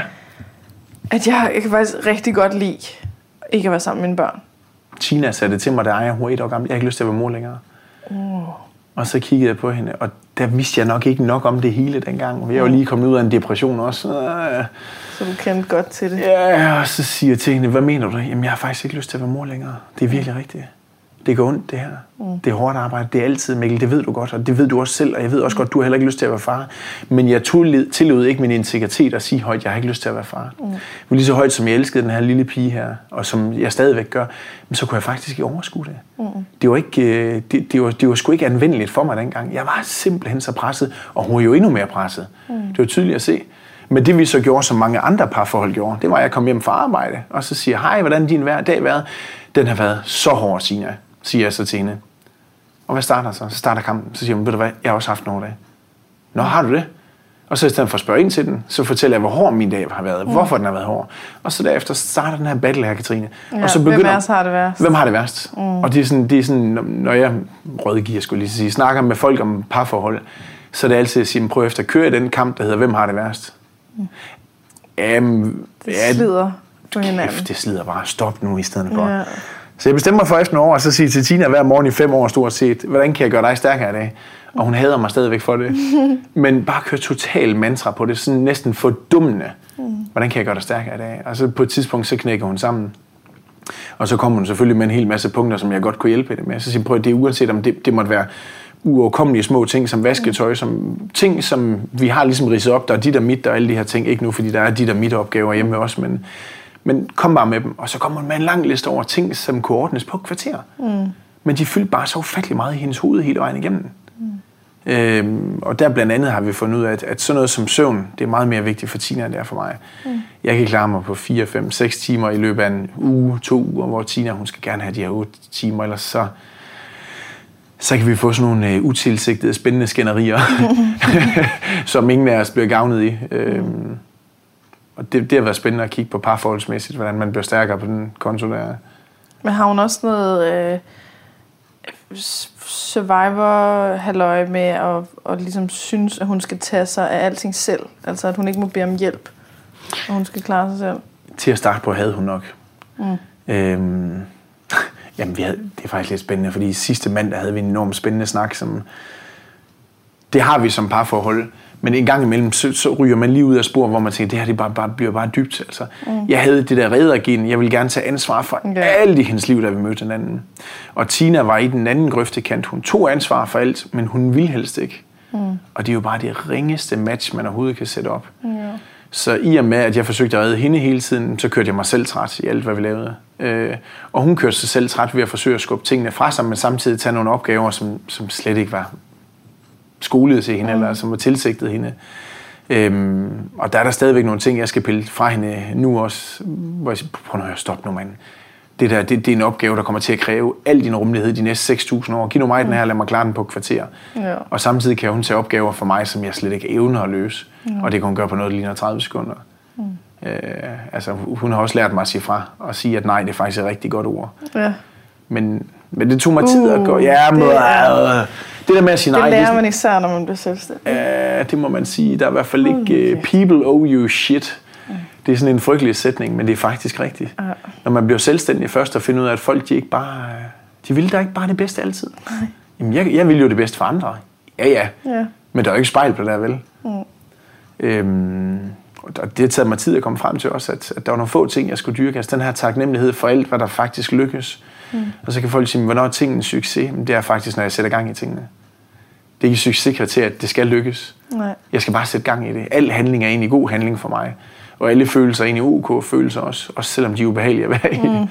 Og det er træls at ligge med et angstanfald, og det er hårdere at lykke, ligge en, en søndag morgen og føle sig som en ubrugelig lort, øh, mm. der bare skulle være hældt ud i toilettet i stedet for. Mm. Men det er faktisk OK. For så kommer mandag sikkert til at være anderledes. Ja, det er jo der, hvor det er det der med Instagram og Facebook og sådan noget, at man, man kommer til at sammenligne sig med andres glansbilleder og tænker, okay, det her lort, jeg er i, det er der tydeligvis ingen andre, der er i. Og hvis jeg ikke kan klare det, så må jeg jo være svag. Og hvis jeg tænker, at jeg for eksempel ikke orker mine børn lige nu, eller et eller andet, så må jeg jo være forkert, fordi alle andre mm, skriver, hvor meget de elsker deres børn, og hvor dejligt de har det, og hvor godt det går med deres parforhold og sådan noget. Åh, min Instagram-profil faktisk, nu lige siger, den blev skabt egentlig, fordi jeg vidste, at ungerne de gerne ville have noget at kigge på senere hen. Ja. Og, og jeg, jeg, kan simpelthen jeg kan helt notorisk finde på at slette opslag, hvis jeg har lavet det for andre skyld end mine børn. Mm. Selvfølgelig laver vi selv og alle de her ting derinde også, men, men reglen er, at det skal være sjovt at se på. Og mm. hvis min datter ikke synes, det er sket, ja. så kan jeg finde på at slette lort. ja. Fordi Aya, hun, hun er kommet på Instagram også i en alder af 8-9 år gammel, og, og hun synes bare, fordi der ligger bare et, øh, der ligger jo bare et, et hvad hedder sådan noget, et, et familiealbum mm. nu de sidste fire, fem år tilbage, som hende og Thor kan sidde og se på, og synes, det er sjovt, at de er en stor del af den måde, vi har gjort tingene på os. Mm. Og, og det er enormt gerne vil snakke meget mere med mennesker om, det er, prøv lige efter, folkens. Den måde, du præsenterer dig selv på, er det også den måde, du er på i virkeligheden? Mm. Det er så vildt det der, at, at folk de skal bruge en hel dag på at sætte sig op til at lave et, et opslag på Instagram eller på Facebook, og jeg skal også huske at se fra den vinkel, hvad er det for en vinkel, jeg er bedst på i forhold til selfies, hvad er det for en, mm. hvor er det, jeg evner at se smartest ud, hvordan er det, jeg vil tiltrække flere, flere likes ud fra kosmetik eller op, opstillethed af en eller anden art. Mm. Men præsenterer du virkelig dig selv, som du vil gøre, hvis det medie ikke var der? Mm. Og den måde, du præsenterer dig selv på, kan du opretholde det, holde det også, når du bliver træt? Ja. Og der vil jeg virkelig udfordre de fleste, for hvis du ikke kan opretholde det, når du bliver træt, så er du kraftet med ikke fuldt din integritet. Nej, det er ikke ægte. Det er det sgu ikke. Altså, Men der er jo pres på, altså fra alle vinkler. Altid. At man altid gerne vil have, at andre skal tænke det bedste om en. Og jeg har i hvert fald fundet ud af med mig selv, at, at hvis jeg kan opretholde øh, flow, ej, det, det siger jeg aldrig igen, nu kan jeg mærke, mm. en eller anden rytme, når jeg bliver træt, øh, og når jeg bliver presset, og når jeg bliver sulten, og vi ikke har sovet nok, og der er nogle børn, der råber og skriger, og jeg er helt presset ud til mm. øh, socialt også. Den kan du højst sandsynligt også godt klare, ja, når du har det godt. så kan jeg nok også klare det, når jeg har det godt. Det er faktisk det samme, jeg gør med, med mine klienter, i forhold til, de har problemer med mad og mhm. overspisning, mm-hmm. og hvor de kan komme og ligesom har haft det mest forfærdelige uger nogensinde, mm. hvor at alt bare er gået fuldstændig galt, og de er blevet fyret, eller kæresten er gået fra dem, mm. eller øh, barnet er blevet indlagt, eller du ved, alt muligt forskelligt.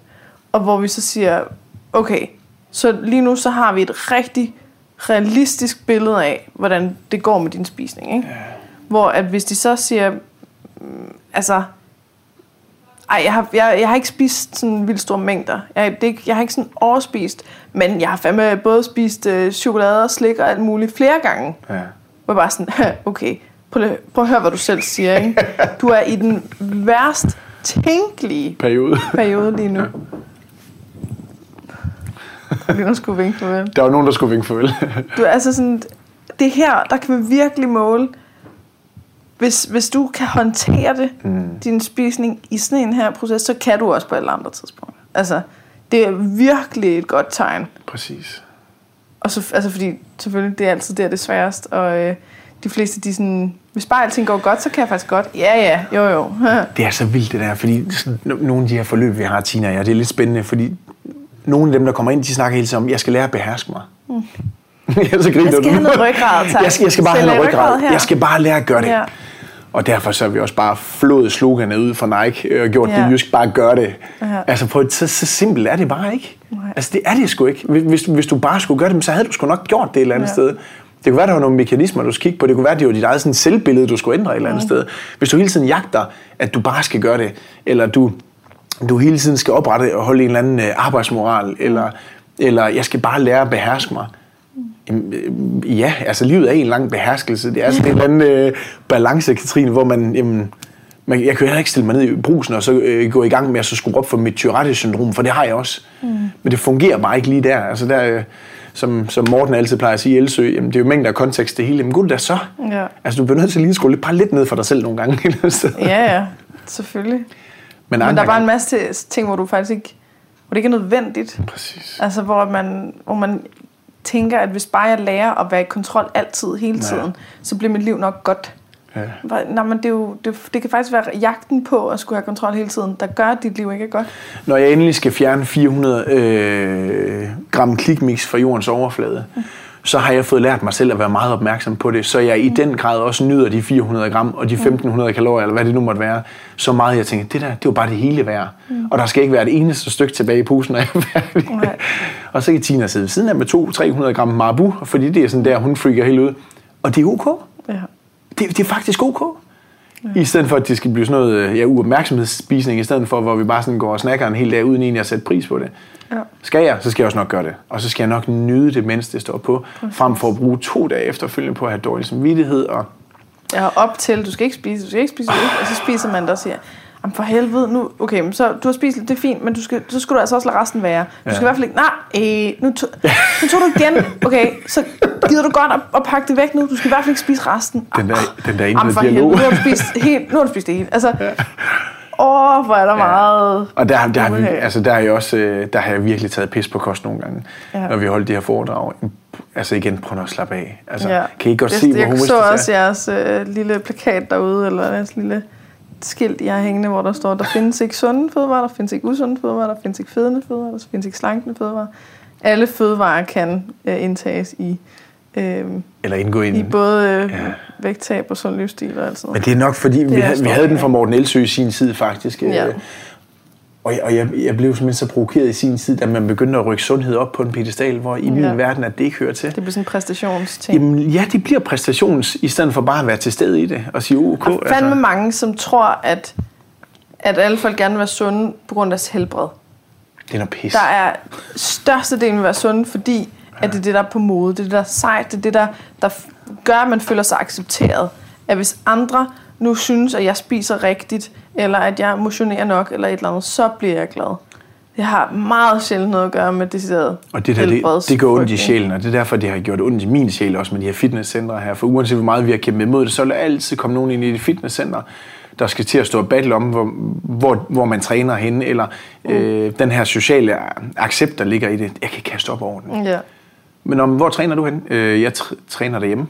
Mm. Nej, jamen, hvad for et fitnesscenter træner du i? jeg træner ikke noget fitnesscenter, jeg træner derhjemme.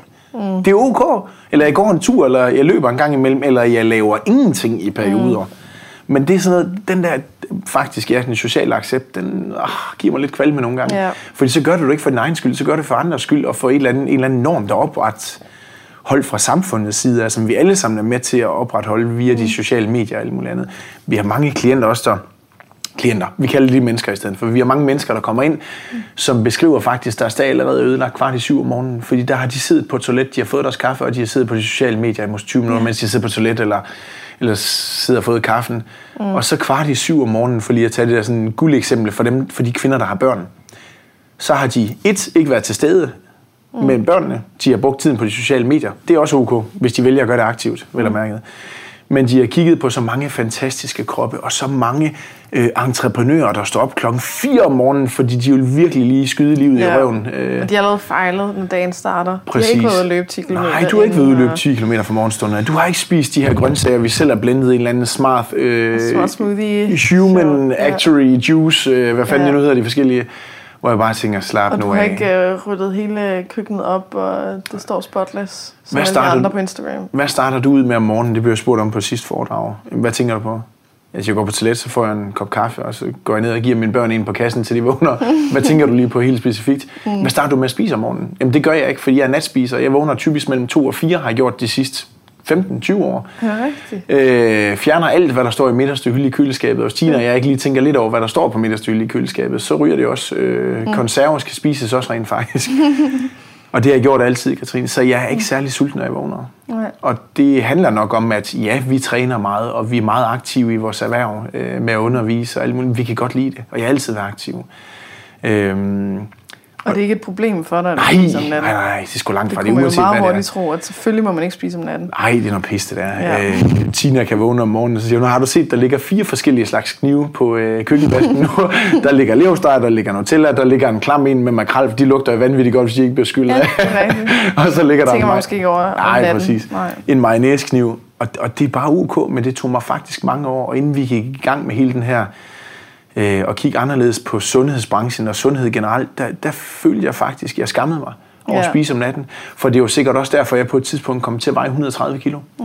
Øh, det havde ikke noget at gøre med, at jeg stoppede militærpolitiet og brækkede en fod og brækkede noget ikke efterfølgende og stadigvæk kørt 7.000 kalorier ind. Mm. Det havde intet med det at gøre. Nej, det måtte bare være nattespisning. Det var De nattespisning. kalorier ved Katrine. jo godt, hvad klokken er, ikke? De, jeg prøver, de tæller for syv De ligger hårdt nu klokken over 8. Ja. ja så, øh, så, så er jeg dobbelt. Jamen, det er præcis. Det, de går ind og så multiplicerer sig selv.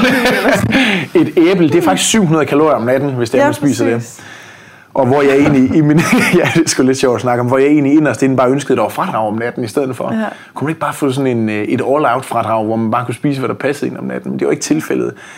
Så, så det tog mig også tid at mærke efter, at jeg er sulten om morgenen, når jeg vågner. Nej, det er jeg faktisk ikke. Nej. Sætter jeg mig for en kop kaffe og måske lige smørt knækbrød øh, sammen med mine børn i stedet for, eller hvad det nu er.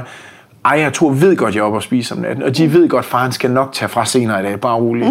Så vi har ikke udskammet det her med kost og, og hvad der er sundt og ikke er usundt. Øh, men selv Aya, vores datter, der er der, der, er der forældre i, vores, øh, i hendes vennekreds, der har sagt, er du ikke lige lovlig tynd? Eller er det ikke, fordi I spiser sådan noget fitnessmad hjemme ved jer? Det gør helt ondt at snakke om det her. Ej. Præcis. Og hvor er jeg kommer hjem og siger, Ej. er jeg tynd, farmor? Jamen præcis, jeg vidste det, tror. Vi havde snakket i forgårs blandt andet. Ej. Hvor jeg er nødt til at tage op og så snakke med de her forældre og sige, prøv lige efter, vores datter, jeg ved med, hun spiser flere kalorier, end hele jeres familie gør til sammen. Ja. Men jeg kan ikke gøre for, at når Aya, hun ser en film på Nickelodeon nede på hendes værelse, at hun så vælger at hænge i hendes forpulede ringe i stedet for. Vi har sådan, mm. inde ved hende og Thor, der hænger både en gynge og sådan nogle ringe, vi har valgt at sætte op. Vi kan godt lide at være aktive, og jeg tror på børns motorik, den bliver forbedret, hvis de får lov til at lege ind med tingene. Mm. Så hun hænger i de her gymnastikringe her. Så kan hun hænge på hovedet i hele, en hel time, eller stå på et ben i en hel time. Mm. Og Katrine, jeg skulle bare gøre det i syv minutter, så er jeg redbrækket i seks uger bagefter. Ja. Så, så jeg, altså, hvis vi lægger op til den, lidt den her convenience-del i at gøre, gøre det sjovt at være aktiv i stedet for, i stedet for at det skal være en pligt, mm. Som fitnessbranchen i den grad lægger op til. Det er, en ja. pligt, at man skal røre sig. Gud det røv. Gud det røv. Prøv efter. De syv år, eller tre år, du kommer til at leve længere mm. ved at røre dig. Jeg bliver nødt til at sige det. Du bliver nødt til at gøre det for din livskvalitet, hvis det er der, du mener. Du skal ikke gøre det for Ja, hvis kosmetik. du har et, eller... et lorteliv, der bare bliver forlænget. Fordi du tvinger dig selv til at gøre muligt, du ikke ja, og jeg levede, jeg levede fem år øh, ekstra, øh, fordi jeg dyrkede fitness to timer om dagen. Okay, øh, to ja. timer gange syv dage, det er 14 timer om ugen. Gang, du kan godt se, hvor jeg lander Ja. Jamen, præcis. du har brugt 10 år på at træne i stedet for. Ja, så Vil du, faktisk, hellere- du lever fem år mindre. Præcis, du lever ja. fem år mindre. Vil du ikke hellere brugt de fem år med din familie i stedet for? Ja. Ja, præcis. Ikke, Så jeg der er noget galt i, at Ja. hvis man godt kan lide at træne. Så for os så træning, det er noget, vi også gør sammen. Det er, når Ja. vi leger sammen i familien. Øh, Aya og Thor er jævnligt med heroppe i Aalborg også, og så leger vi og kaster med bolde og laver alt muligt andet. Ja. Og man behøves ikke lave en all-out hver gang man træner. Nej. Behøves ikke være så forpustet, at man næsten både kan smage øh, naboens aske og alt muligt andet. Det har jeg ikke behov for i hvert fald. Jeg synes, det er sjovt at køre all-out på mine træninger, men det er sgu ikke der, den ligger. Nej. Så det her med, med kost, den har vi i den grad inde på livet også. Hvad folk tror, vi spiser. Men vores køleskab, det ligner så meget alle andre menneskers. Ja. Og der er måske også flere ting i, der er mere kalorier til end mange andre menneskers. Fordi Ja. vi, har ikke, øh, vi har ikke forhold til det. Jeg er glad for, at du sagde det der med nattespisning, for det tror jeg, der er rigtig mange, der er sindssygt bange for Mm. og skammer sig over. Jeg har selv haft en klient, som, en mandlig klient, en af de få mandlige klienter, jeg har haft, som spe, spiste hver nat. Og det var først, da vi kom hen til accepten af, altså at det ligesom bare var, Nå, okay, men det, det er så det, jeg planlægger ud fra, agtigt at sige, men jamen, jeg spiser bare på andre tidspunkter af døgnet. Kalorierne, de, de, kan ikke, de kan ikke klokken. Nej. Øh, så stoppede han med at spise om natten, og han havde gjort det i mange år, og havde, altså, havde altid set det som et kæmpe problem. Hvor jeg var sådan, men hvad er problemet egentlig? Altså sådan, hvad, Som Tina Hvad er det siger, egentlig? jeg vågner med mere energi i kroppen, end hun gør. ja, hun har fastet siden klokken, klokken 10 eller 11. Det har jeg ikke. Præcis. Den er fyldt helt op. altså det, nogle, nogle gange, så kan vi godt være sådan lidt forblændet af, at noget selvfølgelig er et problem, hvor det egentlig ikke er et problem. Øh, Men det kræver, det kræver tid øh, at, at komme til en overbevisning. Ja, jeg, jeg havde en der, var en... der var en kvinde, som kom op til mig efter et foredrag mm. øh, for nylig, og så øh, sagde hun, at det helt gik helvede til i hendes liv lige nu, og, øh, og hun overspiser og andet. Og spurgte jeg, hvad er det der og andet? Sagde hun, øh, det, det er svært for mig at sige, det er selvtægt. Og sagde jeg, nå, skærer du det dig selv? Hvor hun var sådan fuldstændig øh, paf over, at jeg sagde det som noget, der bare var sådan, Nå, er det der? Så spurgte jeg, øh, er det, tager du lårene, eller tager du Ja, øh, armene? ja, Eller, ja, ja. altså sådan, fordi jeg har snakket med rigtig mange mennesker om selvskade, ikke? hvor hun bare var sådan fuldstændig... Så viste hun mig øh, sin ar, hvor jeg var sådan... Nå, altså, men, men det, er jo ikke, Præcis. det er jo ikke særlig dybe, så Nej. hvad er det, du er bange for, der sker, hvis du skærer i dig selv? Hvad, hvad, hvad snakker du om? Det er jo sygt. Det er jo sygt. Jeg har skåret i mig selv, hvor jeg bare sådan... Altså, hvis du skulle tage en, øh, en, en bane, eller altså nogle Præcis. stoffer, nogle, Ja, ja. noget coke, eller noget heroin, eller et eller andet for hver gang, du bliver overvældet. øh, Det er væsentligt mere skadeligt, eller hvis du skulle ryge en pakke smøger, eller drikke en flaske vodka, eller et eller andet.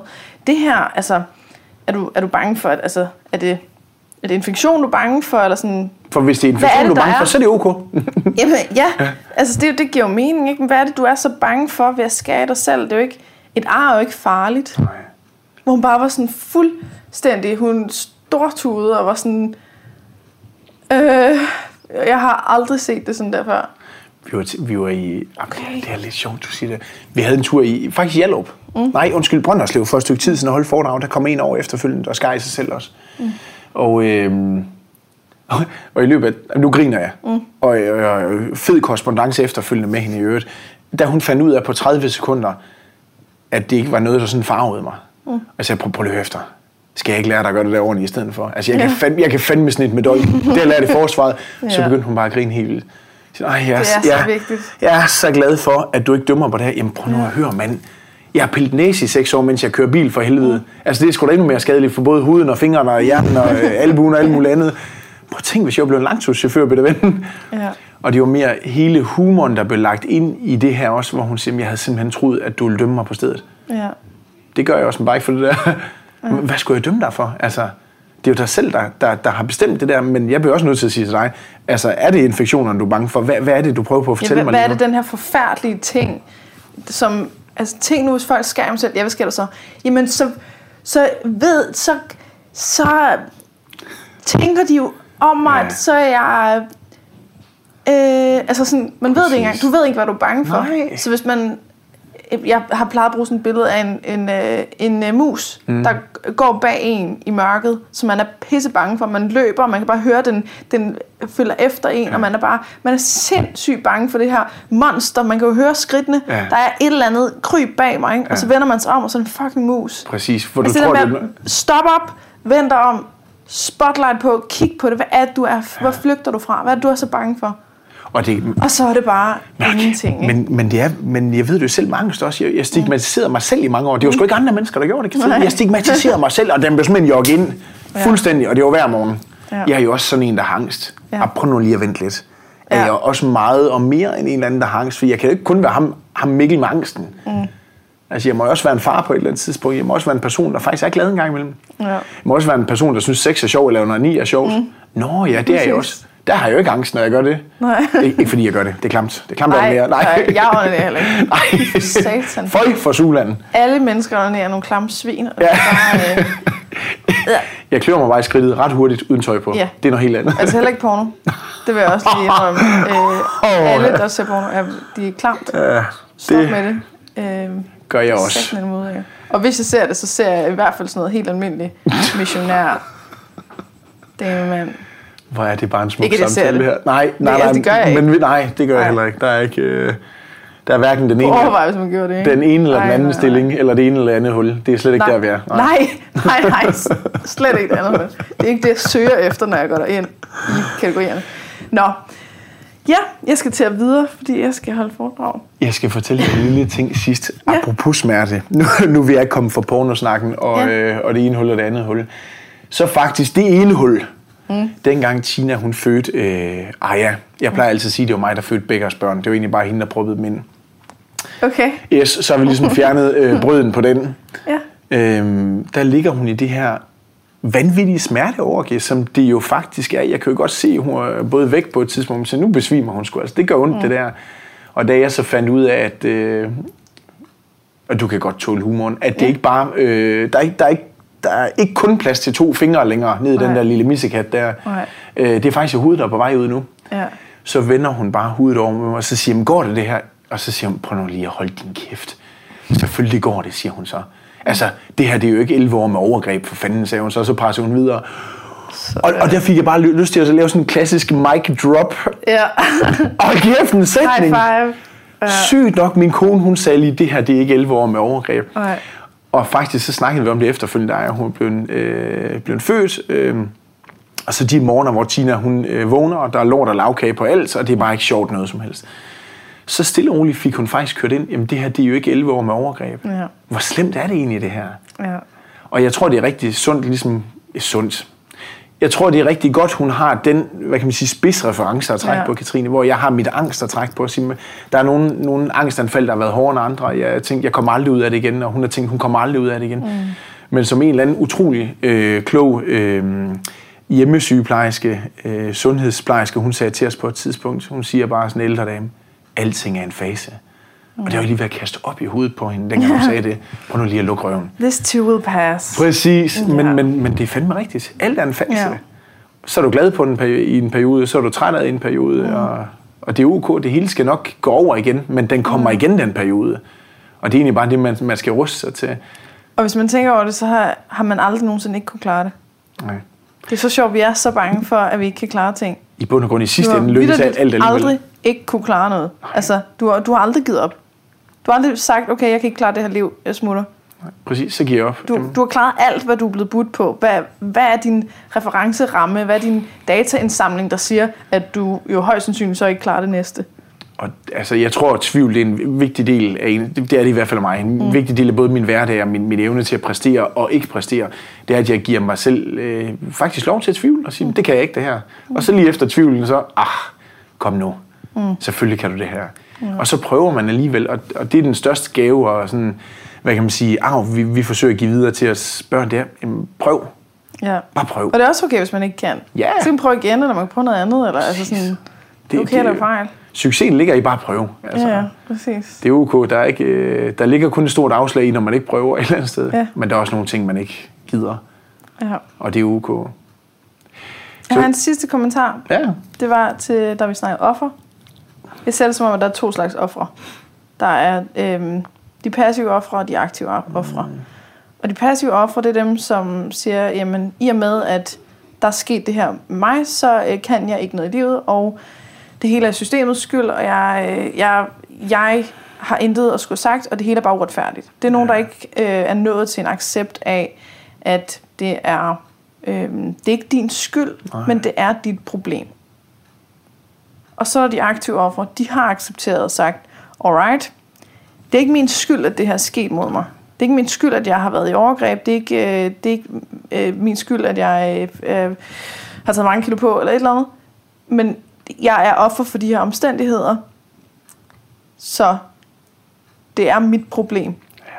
Og det vil jeg tage ansvar for at kæmpe mod af. Det er faktisk Det var det, bare lige- det, vi var ude og snakke om sidste gang. Og er aktiv og passiv offer, det er godt, du lige Mm. siger det. Og den store forskel ligger lige præcis i anskuelsen af ansvarligheden. Ja. Fordi de passive, de kan sagtens lægge skylden. Altså, Prøv, prøv efter. Jeg, jeg har oplevet mange ting i mit liv, også der ikke er min skyld. Jeg er fandme galt med nødt til at tage ansvaret for det. Præcis. Altså, Thor, han kan også sagtens falde og slå hele hjelmen. Mm. Men jeg bliver nødt til at tage ansvar for at få ham op at stå igen. Mm. Jeg er nødt til at tage ansvar for de dage, hvor Tina hun ikke har det ok. I hvert fald for den samlede situation. Mm. Hvis hun selv vælger at tage ansvaret også.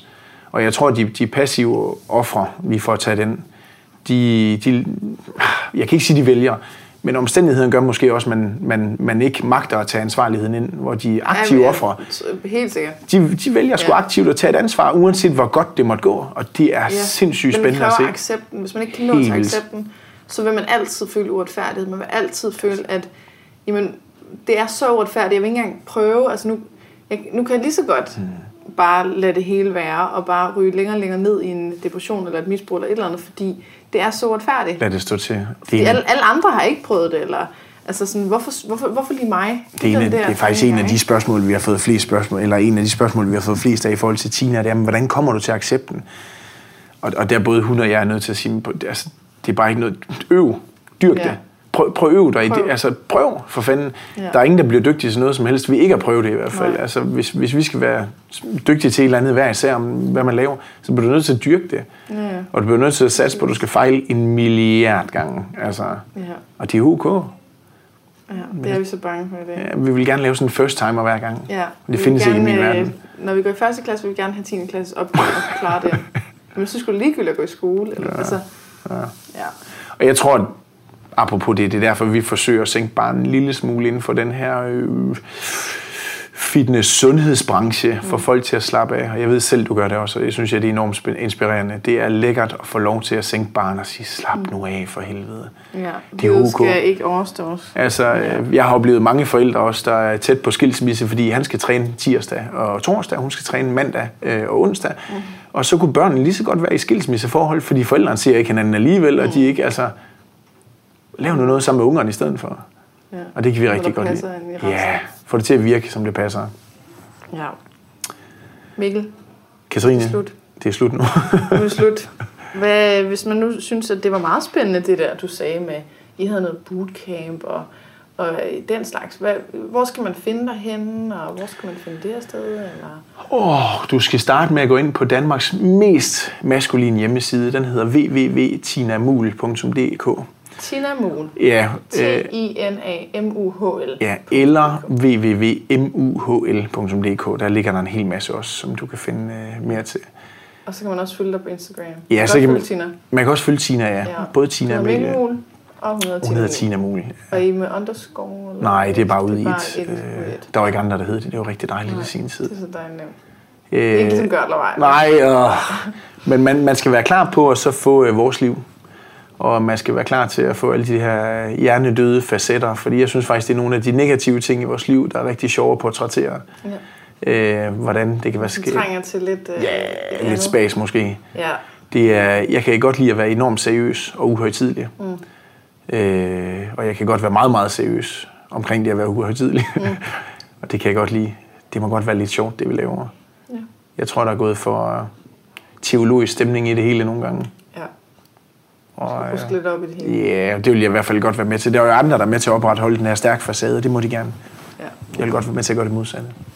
Og det er vi mange, der er meget glade for. Ja, det er i hvert fald lidt at snakke sårbarhed, hvis man også siger, at øh, alle er velkomne. Jamen prøv vi, har, vi trænger virkelig til nogle flere mænd, der tør at sige højt, at Ja. Jeg havde faktisk en kort overgang i foråret øh, tænkt mig på noget af det, du gør med, øh, hun hedder Celeste Barber. Mm. At jeg kunne lave sådan en øh, med Mikkel og Katrine, så hver gang du lavede noget på, så lavede jeg lige. så smed jeg skulle lige et nøgenbillede på, hvor jeg sidder ved siden. ej, det ville være så sjovt. det gør vi. Det Hvor du står i G-streng eller en Præcis, badedragt eller, præcis. eller Ja. det har du hermed fuldt tilladelse. Tak, Katrine. Det vil jeg, Tusind det vil jeg tak, glæde mig til. at du øh, var med. Tak fordi du kom til Aalborg. Selv tak. Tak fordi at du lyttede med så langt. Som sagt, så hvis du har lyst til at støtte den her podcast, så gå ind på tier.dk, det er titaler.dk, og søg på Perfekt Uperfekt. Der skal du registrere dine betalingsoplysninger en gang, og så kan du vælge for eksempel at give en tier per episode, der udkommer i fremtiden. Der er også et link i beskrivelsen, hvis det er nemmere. Og hvis du gerne vil vide mere om mine foredrag og online foredrag og kognitiv kostvejledning osv., så gå ind på katrinegissiker.dk. Igen, tak fordi du lytter med.